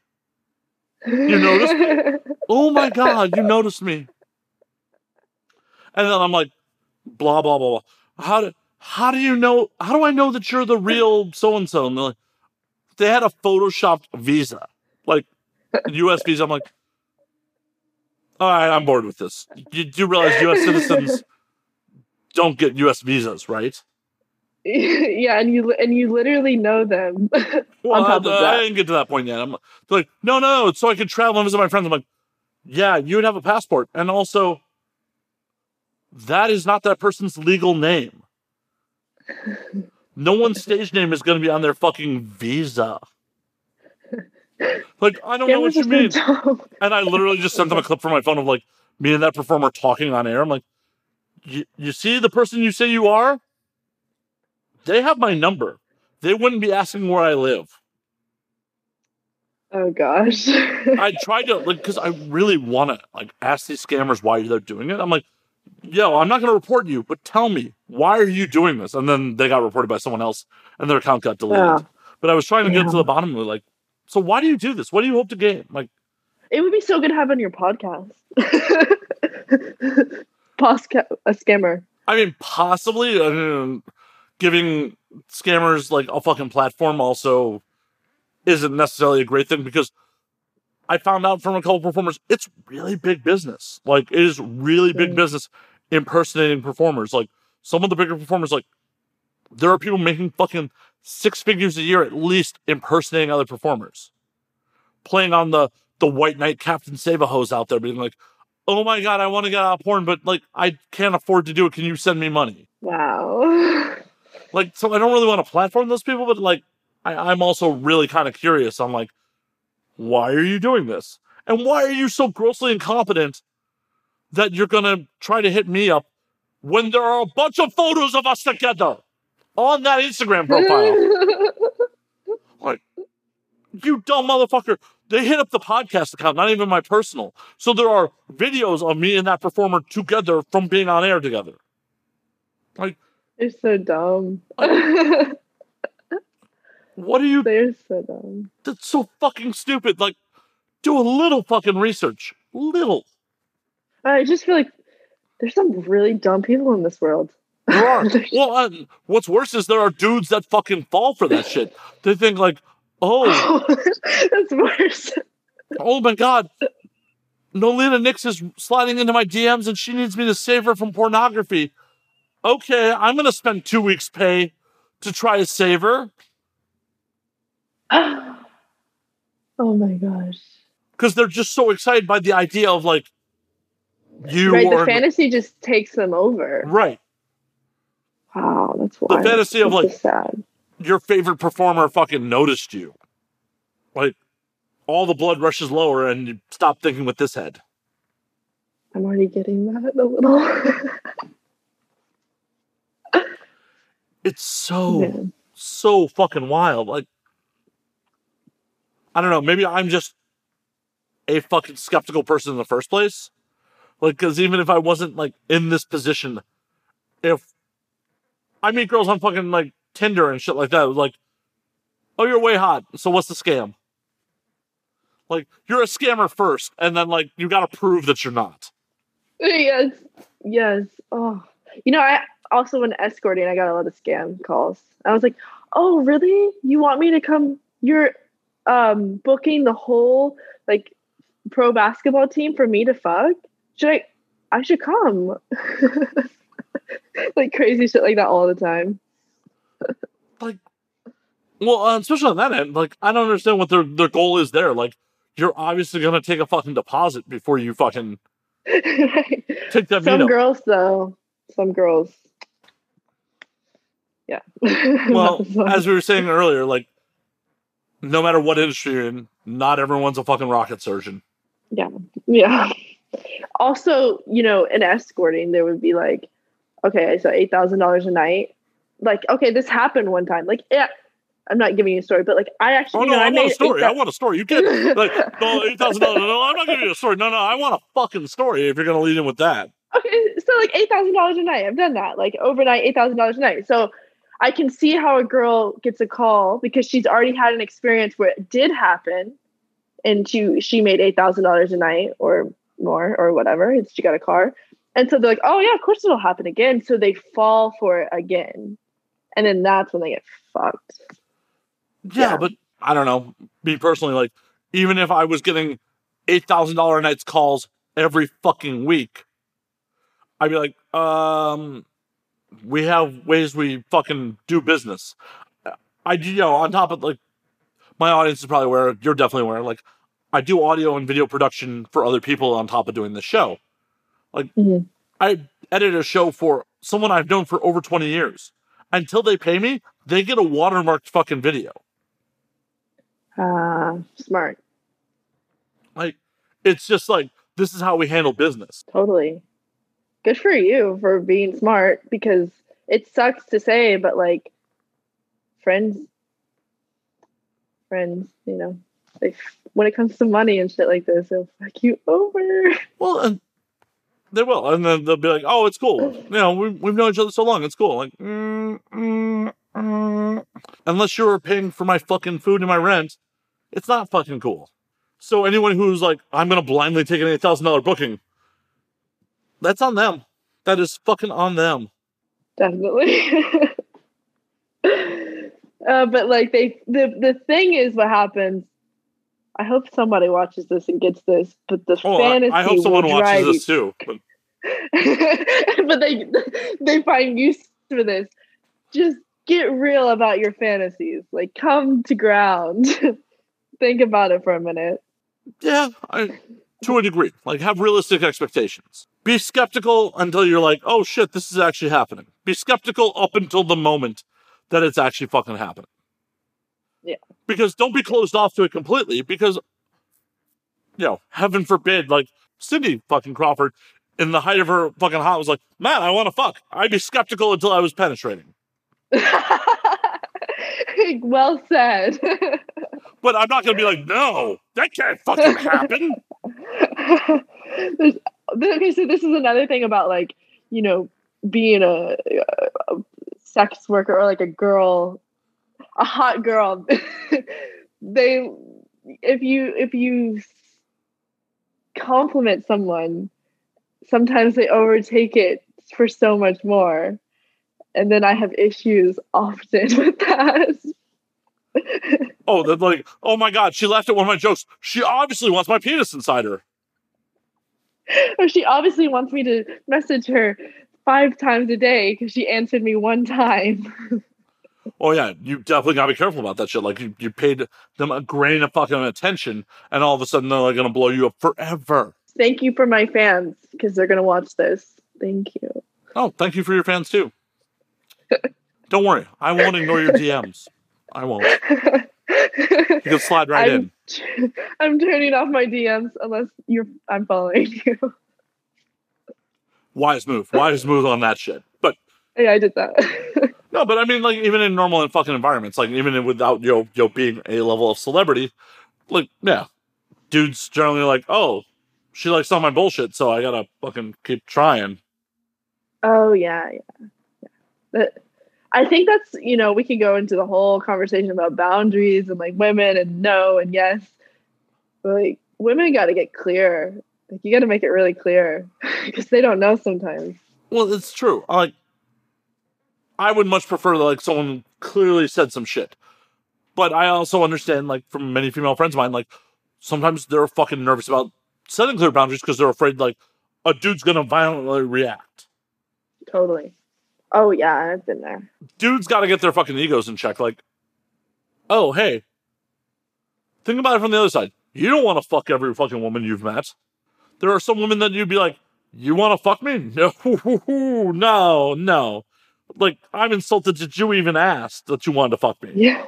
Yeah. So that is definitely happening on the other side. they don't think that, do they? No, no, really it- like it's it, it's Yeah. definitely not like in the dude's brain. I'm like, I've definitely. It's just not in human nature to think like, oh, no, they wouldn't want to fuck me. I mean, hell, I've seen women who've been like really confused by being like, what? That dude didn't want to fuck me, huh? Oh yeah, I've been there. That that happens too. But you know, women aren't going to get violent over it. Generally, I'm sure there are some that. Like, I'm not trying to make a blanket fucking statement. I'm sure it's fucking happened, but yo, dudes, you gotta get your fucking ego in check and be like, oh, she didn't want to fuck me. Someone else probably will. yeah, there's definitely. Not definitely. I'm not guaranteeing sex for anybody. you just, I don't know what the answer is for that, so let's not go there. Well, the answer is like, just fucking accept your fucking lumps and go about your fucking day. Like, someone didn't want to fuck you. It fucking happens. Like, We've all been there. we've all fucking been there. Hell, Valentine's Day 2020, pre pandemic, I spent the night at the fucking bar talking up this girl all fucking night. And when it came to the last call, we were having a great time. I'm like, yo, let me get your number. She's like, nah. I'm like, all right, cool. Do you want to do another shot? Oh, you're so cool about it because so many guys would have been dicks. I was just enjoying the fucking moment. I would have loved to have, like hung out with her again, but whatevs. Like she wasn't feeling it. Let's just do another shot. And we'll, you know, good game. It's really crazy though, like because most guys would take that so personal, and how you're just able to just like not take it personal and be like, no, she just doesn't want to, right? Yeah. Or did you take it personal? No, I didn't take it personal. Like I don't care. Like I shot my shot. Like oh, you don't want to give me your number? Cool. Let's do another round of shots then. Like oh, good for you. That's good. like. eh, I would say eight out of ten guys wouldn't be like that though. But I, I also can't guarantee that I would have been like that fucking 15 years ago, like in my 20s or some shit like that. Like, that's age and experience speaking. Like, just being like, ain't that fucking serious? Yeah. You know, speaking of age and experience, it's interesting also for me because I haven't had much experience with guys in their 20s like as an adult woman.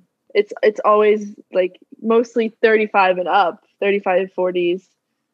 And and so I maybe one, one or two up there. Eight, no, I'm just kidding. Um, so like I have this like warped view of also society as being a sex worker, you know, because you're I'm with more mature like older men, not mature necessarily always. Oh, I'm not mature. Don't.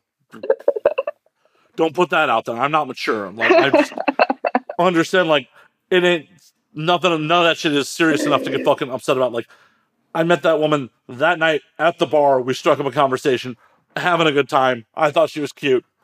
Whatevs. Like That that's sounds it. like a very mature thing. I have to edit this out. Can't fucking hurt my reputation like this. oh, But more dudes just have to realize, like, it, it ain't a big fucking deal. Like, so what? Yeah. So what? Like, I you don't know what she's what's going on either. She's probably she could have like an infection. She could be tired. She could have her period. well, I, mean, I wasn't trying to take her home that night. I was just trying to get her number. Like, Oh. I'm just always thinking about sex. well, yeah, like, and like, hell, she may have had a boyfriend and was just enjoying the attention that night. Like, whatevs. That too. like she may have gotten just out of a fucking messy relationship. Like that's why she was at fucking a bar on fucking Valentine's Day and is not looking for new dick. She may have looked Yeah. at my Instagram and been like, "Oh no, no, no, no! This is not who I need." to Fucking I can't take this on. yeah, like this dude's gonna talk about me on the internet. Like, and I will. Wait. How is that though What? for you?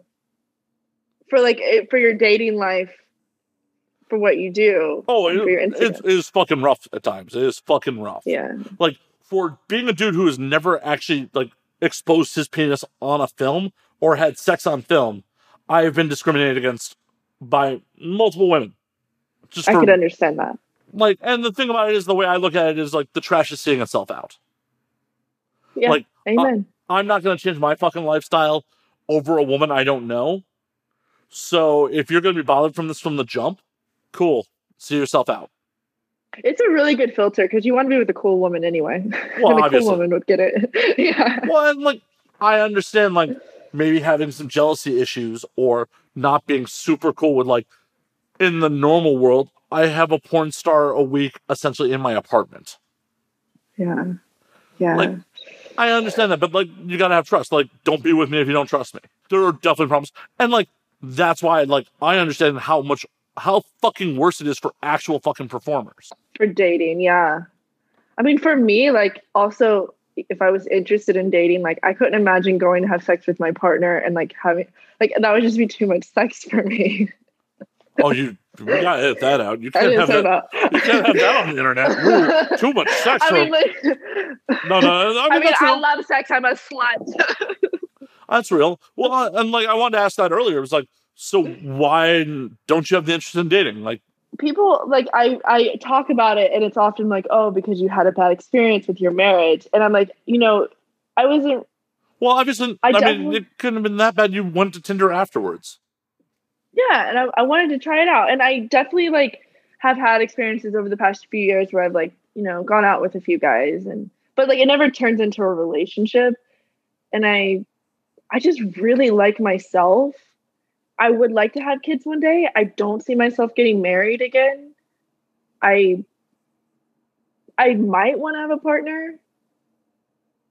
You know, maybe I'm jaded. I don't know. That- that's all legitimate. Like, I just thought of an answer.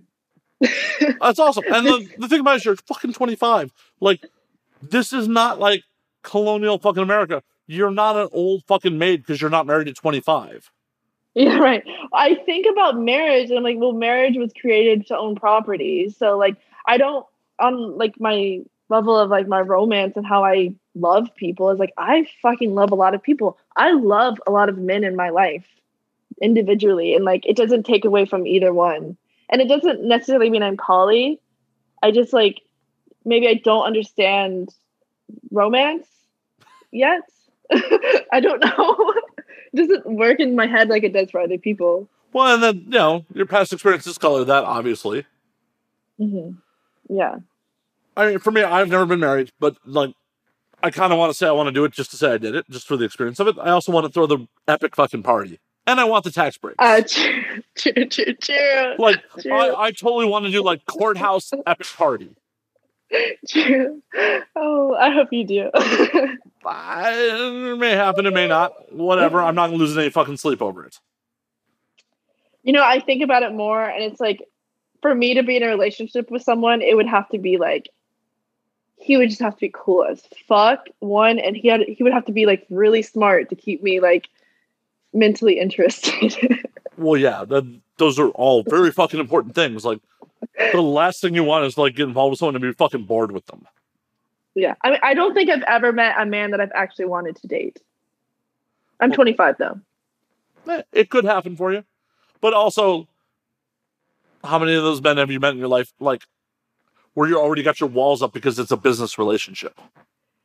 Right. And also because like the guys I've met personally and they find out I'm an escort, then it's like, oh no, off the table. Like, no, no, no. Yeah. Mm.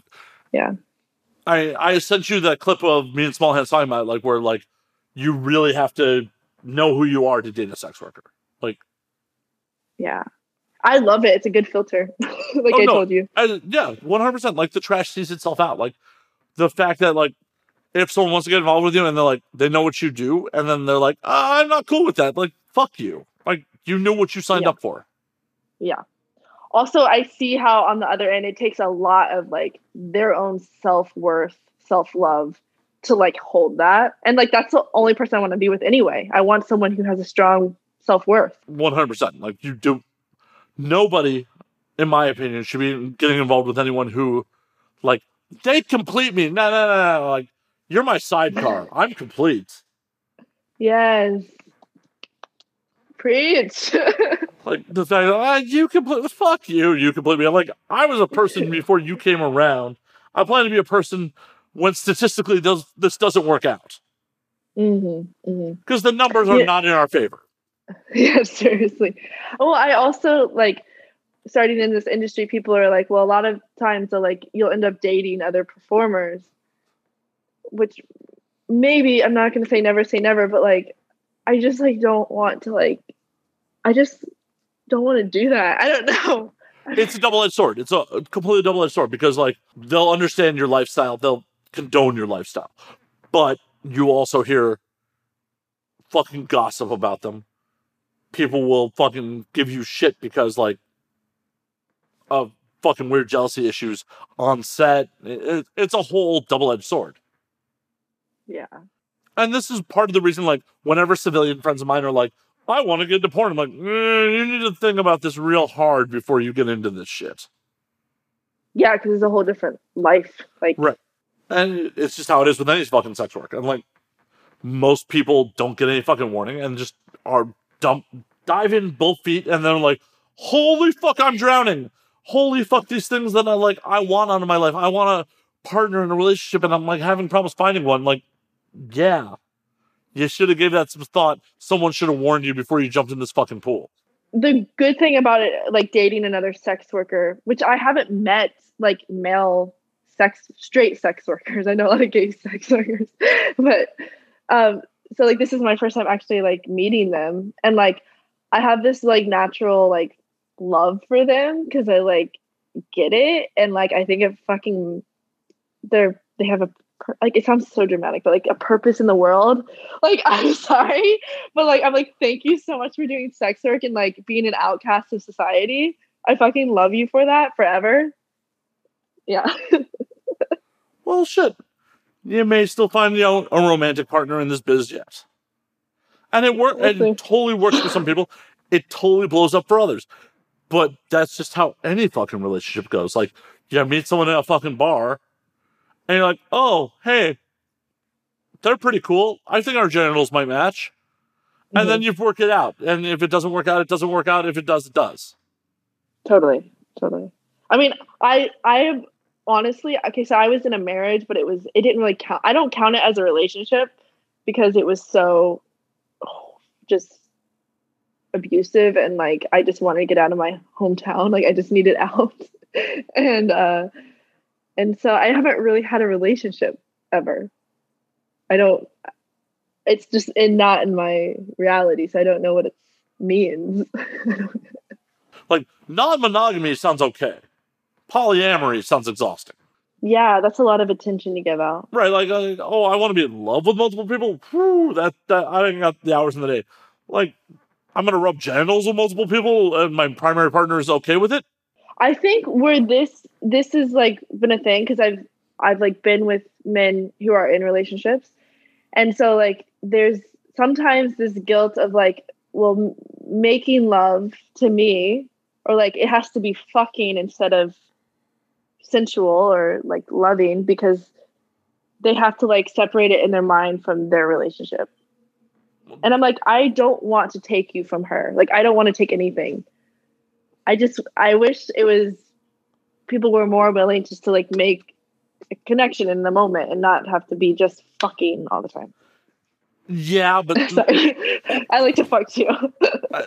oh, well, it, it, it's one of those things where it's often hard to differentiate. Like, fucking can be interpersonal, but like the minute like you're not just fucking, like all of a sudden there's fucking feelings. Like, I may be completely off base here, but like I remember reading a study where like women have generally have to have a connection before they want to have sex, where men develop a connection through sex.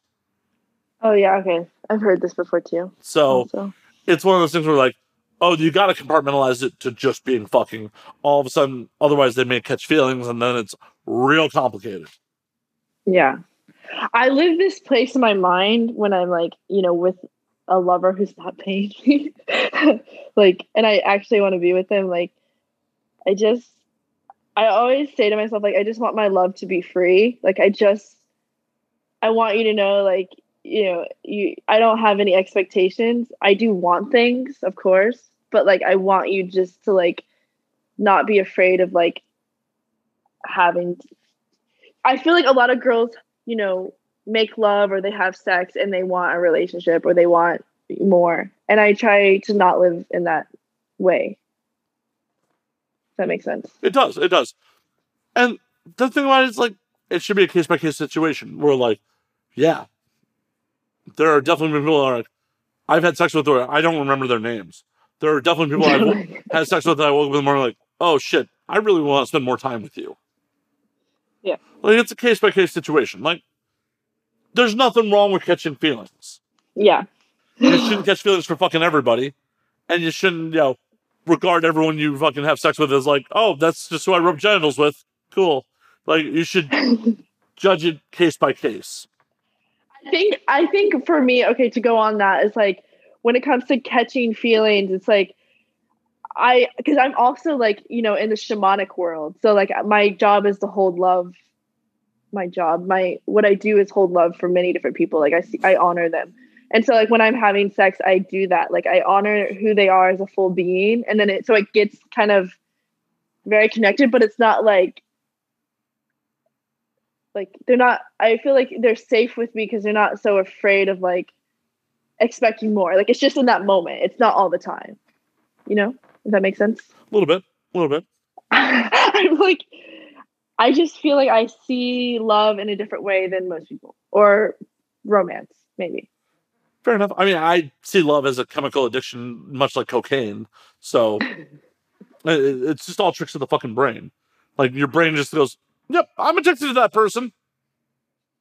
I, like it, it fires the dopamine receptors. I'm addicted to that person. Like I've definitely been in love with people that made no fucking sense on paper. In love with them, done stupid, stupid fucking things because the brain chemicals were like, "This is what you got to do, Matt. This is what you got to do." Sometimes the uh, the the the saying that love is blind is fucking accurate because sometimes your brain just like something about them just trips that fucking lever and then the chemicals pour in and your brain's like, yeah, I, I want to feel this way. I want to fucking Okay, yeah, yeah. There is someone in my life I have this experience with. I'm like, he's a fucking dick, but I love him. Oh yeah. How have you been since since this all started, like the pandemic? Have you been dating? I mean, I've had sex with some people. Nice. Well, I, don't- hope so. Good. Yeah, well, yeah, not as much as I would like, but and, you know, I ha- is what it is. I'm trying, like, trying to balance, like, not trying to die for pussy, but like trying to have pussy occasionally. Like, it's just how it is. Like, like, hmm, are you worth dying over? Maybe. Eh, all right, we'll gamble. Um, you a tiger? you know, anyone who's uh, you know, been involved with me in the last year, like, you know, I felt either I was super horny or I felt you were worth dying over either one. Like, some of them were definitely super horny. Uh, no, but I've been trying to be cool. Like, I've been trying to, like, play it safe. I don't leave my apartment much during this. I- I'm trying to be a responsible fucking adult. That's really good. I had an interesting thing because I was in Peru. I left my housing in San Francisco because I was like, oh yeah, I'll just go to Peru and maybe I'll just stay there for a year or I'll travel the world. That was my plan. And I go to Peru, you know, I come back, I don't have a home. I come to LA, stay with my friend for two months, and then I'm like, you know, I still don't have a home. I don't really feel like getting a home right now because I don't know where I want to live. And I go to Europe for two months Where in Europe? Uh, I started out in Ireland. I have friends with a house there, so I was there for a month, and I did my quarantine. I got tested regularly. I was responsible, just letting everyone know, and I uh, I managed to get into Stockholm because I did 14 days quarantine in Ireland, which nobody knew you could do. And then from Stockholm, which Stockholm was really cool because it was super open and the pandemic wasn't so bad, uh, but nobody wore masks. It was it was open. Sweden kind of fucked up a little bit. Like, they, they were okay for minute, and then they fucked up. Uh, Oh, okay, mess. yeah, it was a mess. well, then I was like, my very best friend lives in Berlin, and I was like, "Do you think I can get to Berlin?" She's like, "Just try, just try." So I got a ticket, and nobody checked my passport. I went from Stockholm to Berlin, and Oh yeah, no. If you try, I I learned that the hard way. Well, not the hard way, but I learned that like if you're traveling within the EU, they don't check shit. yeah. I mean, I thought they were checking because of COVID, but they didn't. Yeah, I'm. I I only went in normal circumstances. Like I flew from Amsterdam to Munich for Oktoberfest, and I'm like, you're not gonna check any of our shit. Dope. And then I flew from Amsterdam to Helsinki for a couple days, and then back to Am- like, oh, if you're traveling within the EU, they don't give a fuck. They don't.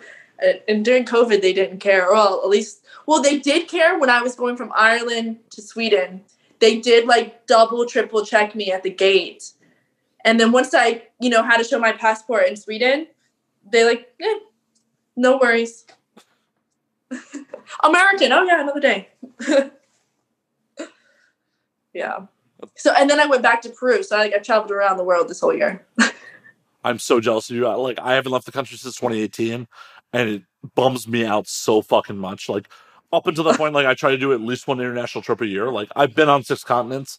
Like I want to, you know, I miss places. Like I miss drinking with strangers. Like one of my biggest fucking passions in life is to like roll into local bars in random cities and be like, so where should I see in your city? Like what restaurants? Where should I go in your fucking city? Like I'd never want to go to a resort. Like my friends that go on cruises and go to resorts, like I don't get it. I don't want to fucking go to a Vegas casino in another country. or cruise ships. Yeah, exactly. Like, oh, hey, I'm spending all this money to be stuck in a small room with other fucking Americans and not figure out fucking currency. No, I want to barely speak the language, use Google Translate, try to figure out where the fuck I'm going. a real traveler. I love that oh. because a thing about Americans is like Americans have a hard time understanding that there's other people in the world. they oh. just even if they travel. Oh yeah, no, one hundred percent. Like I feel like that is part of the problem with America is we don't have empathy for other people because we don't experience anything outside of fucking America. Yeah, totally. And Totally. it's just one of those things. Like I've been to fucking South Africa, I've been to Colombia. Like I, I've seen fucking like some real fucking poverty. Like it's Yeah. Yeah. That was like when I was in Peru and I was in the jungle and I was like, why don't these kids have shoes on their feet? What the fuck? And then you get them shoes and their parents sell them. And I'm like, you know, and they were being affected by the pandemic. You know, they're already in poverty and then the pandemic. And I'm like, wow, people really don't get it. Like they really get it. no. I mean, more people need to see the world. When I was in Europe, some like because everyone's always afraid, like, oh, you can't say you're American when you travel outside the U.S. I'm like, I have never had problems saying I'm American, and it was actually Amsterdam. Someone was like, oh no no. Americans that don't leave America are the problem. Americans that leave America are generally cool. right, right. And that's the thing, like, yeah. I also don't look like I have any fucking money, so I'm not like a worthy kidnapping victim. I always travel alone. I don't travel with people. I, I've need done it. I've done my fair mix of both. Sometimes it's nice. In Ireland, I did go. I mean, Europe is a little different. It's kind of like America, but better. Eh, I mean, it depends on where you go. Like, I was definitely in parts of Spain where, like, I had to tell my friends, like, we need to get out of this fucking neighborhood. Like, sun's Okay. going down. We need to get the fuck out of this neighborhood. Yeah. Like- by the way, I, but I love Barcelona. I haven't been to Barcelona yet. I've been to Madrid and uh, Altea and Alicante, like southern Spain. I made oh, Bar- did you do the trail? Mm. So Okay, Alicante. Alicante. Yeah, a buddy of mine got married in. Uh, we got got married in Altea in 2015. So that's like a, south of uh, is south of Alicante, or I'm getting the two mixed. So Alicante is like the nearest big city, and we rolled up Ah. there for like a day trip, like hit some pubs. You know, it was a good good fucking time. But we were we were definitely up in like the hills, like which, unlike America, the hills are where the hood is. Yeah. Like the poor people in the hoods good or in the hills because it's hard to get resources up there. Yeah. And the sun's starting to go down. I'm like, we need to get back down to city center. Like, oh no, it's I'm like, there are chicken bones on the sidewalk. Like when you see just trash like that, you're generally not in a great neighborhood. Oh my god, speaking of this, I was actually I meant to be in India right now. Like I was gonna go to India in December, but you know, the pandemic hit. And I was gonna do like five to six months in India because I just wanted to be like way out there. Hell yeah. Like I, I, I do want to do India at some point. Like there's so many places. I'm like I'm sure my audience has heard this, but like my overall dream is to fucking do like a full on around the world trip. Oh yeah, same. Like I want to L.A. New York, probably like road either road trip or just do a quick flight. New York to Western Europe, bounce around Western Europe a little bit. Um, Western Europe to like Helsinki. I want to spend more time in Finland. And then. Helsinki was rad. Like I only got 56 hours there, but apartments have saunas in them, so that was fucking awesome. Wow. Of course they do, right? Because it's freezing there. Well, the the Finnish just like saunas. Like my last day in town, my last half day in town, like I just fucking detoxed in the fucking sauna because I drank so much the night before. and then it's only a four hour train ride from Helsinki to St. Petersburg.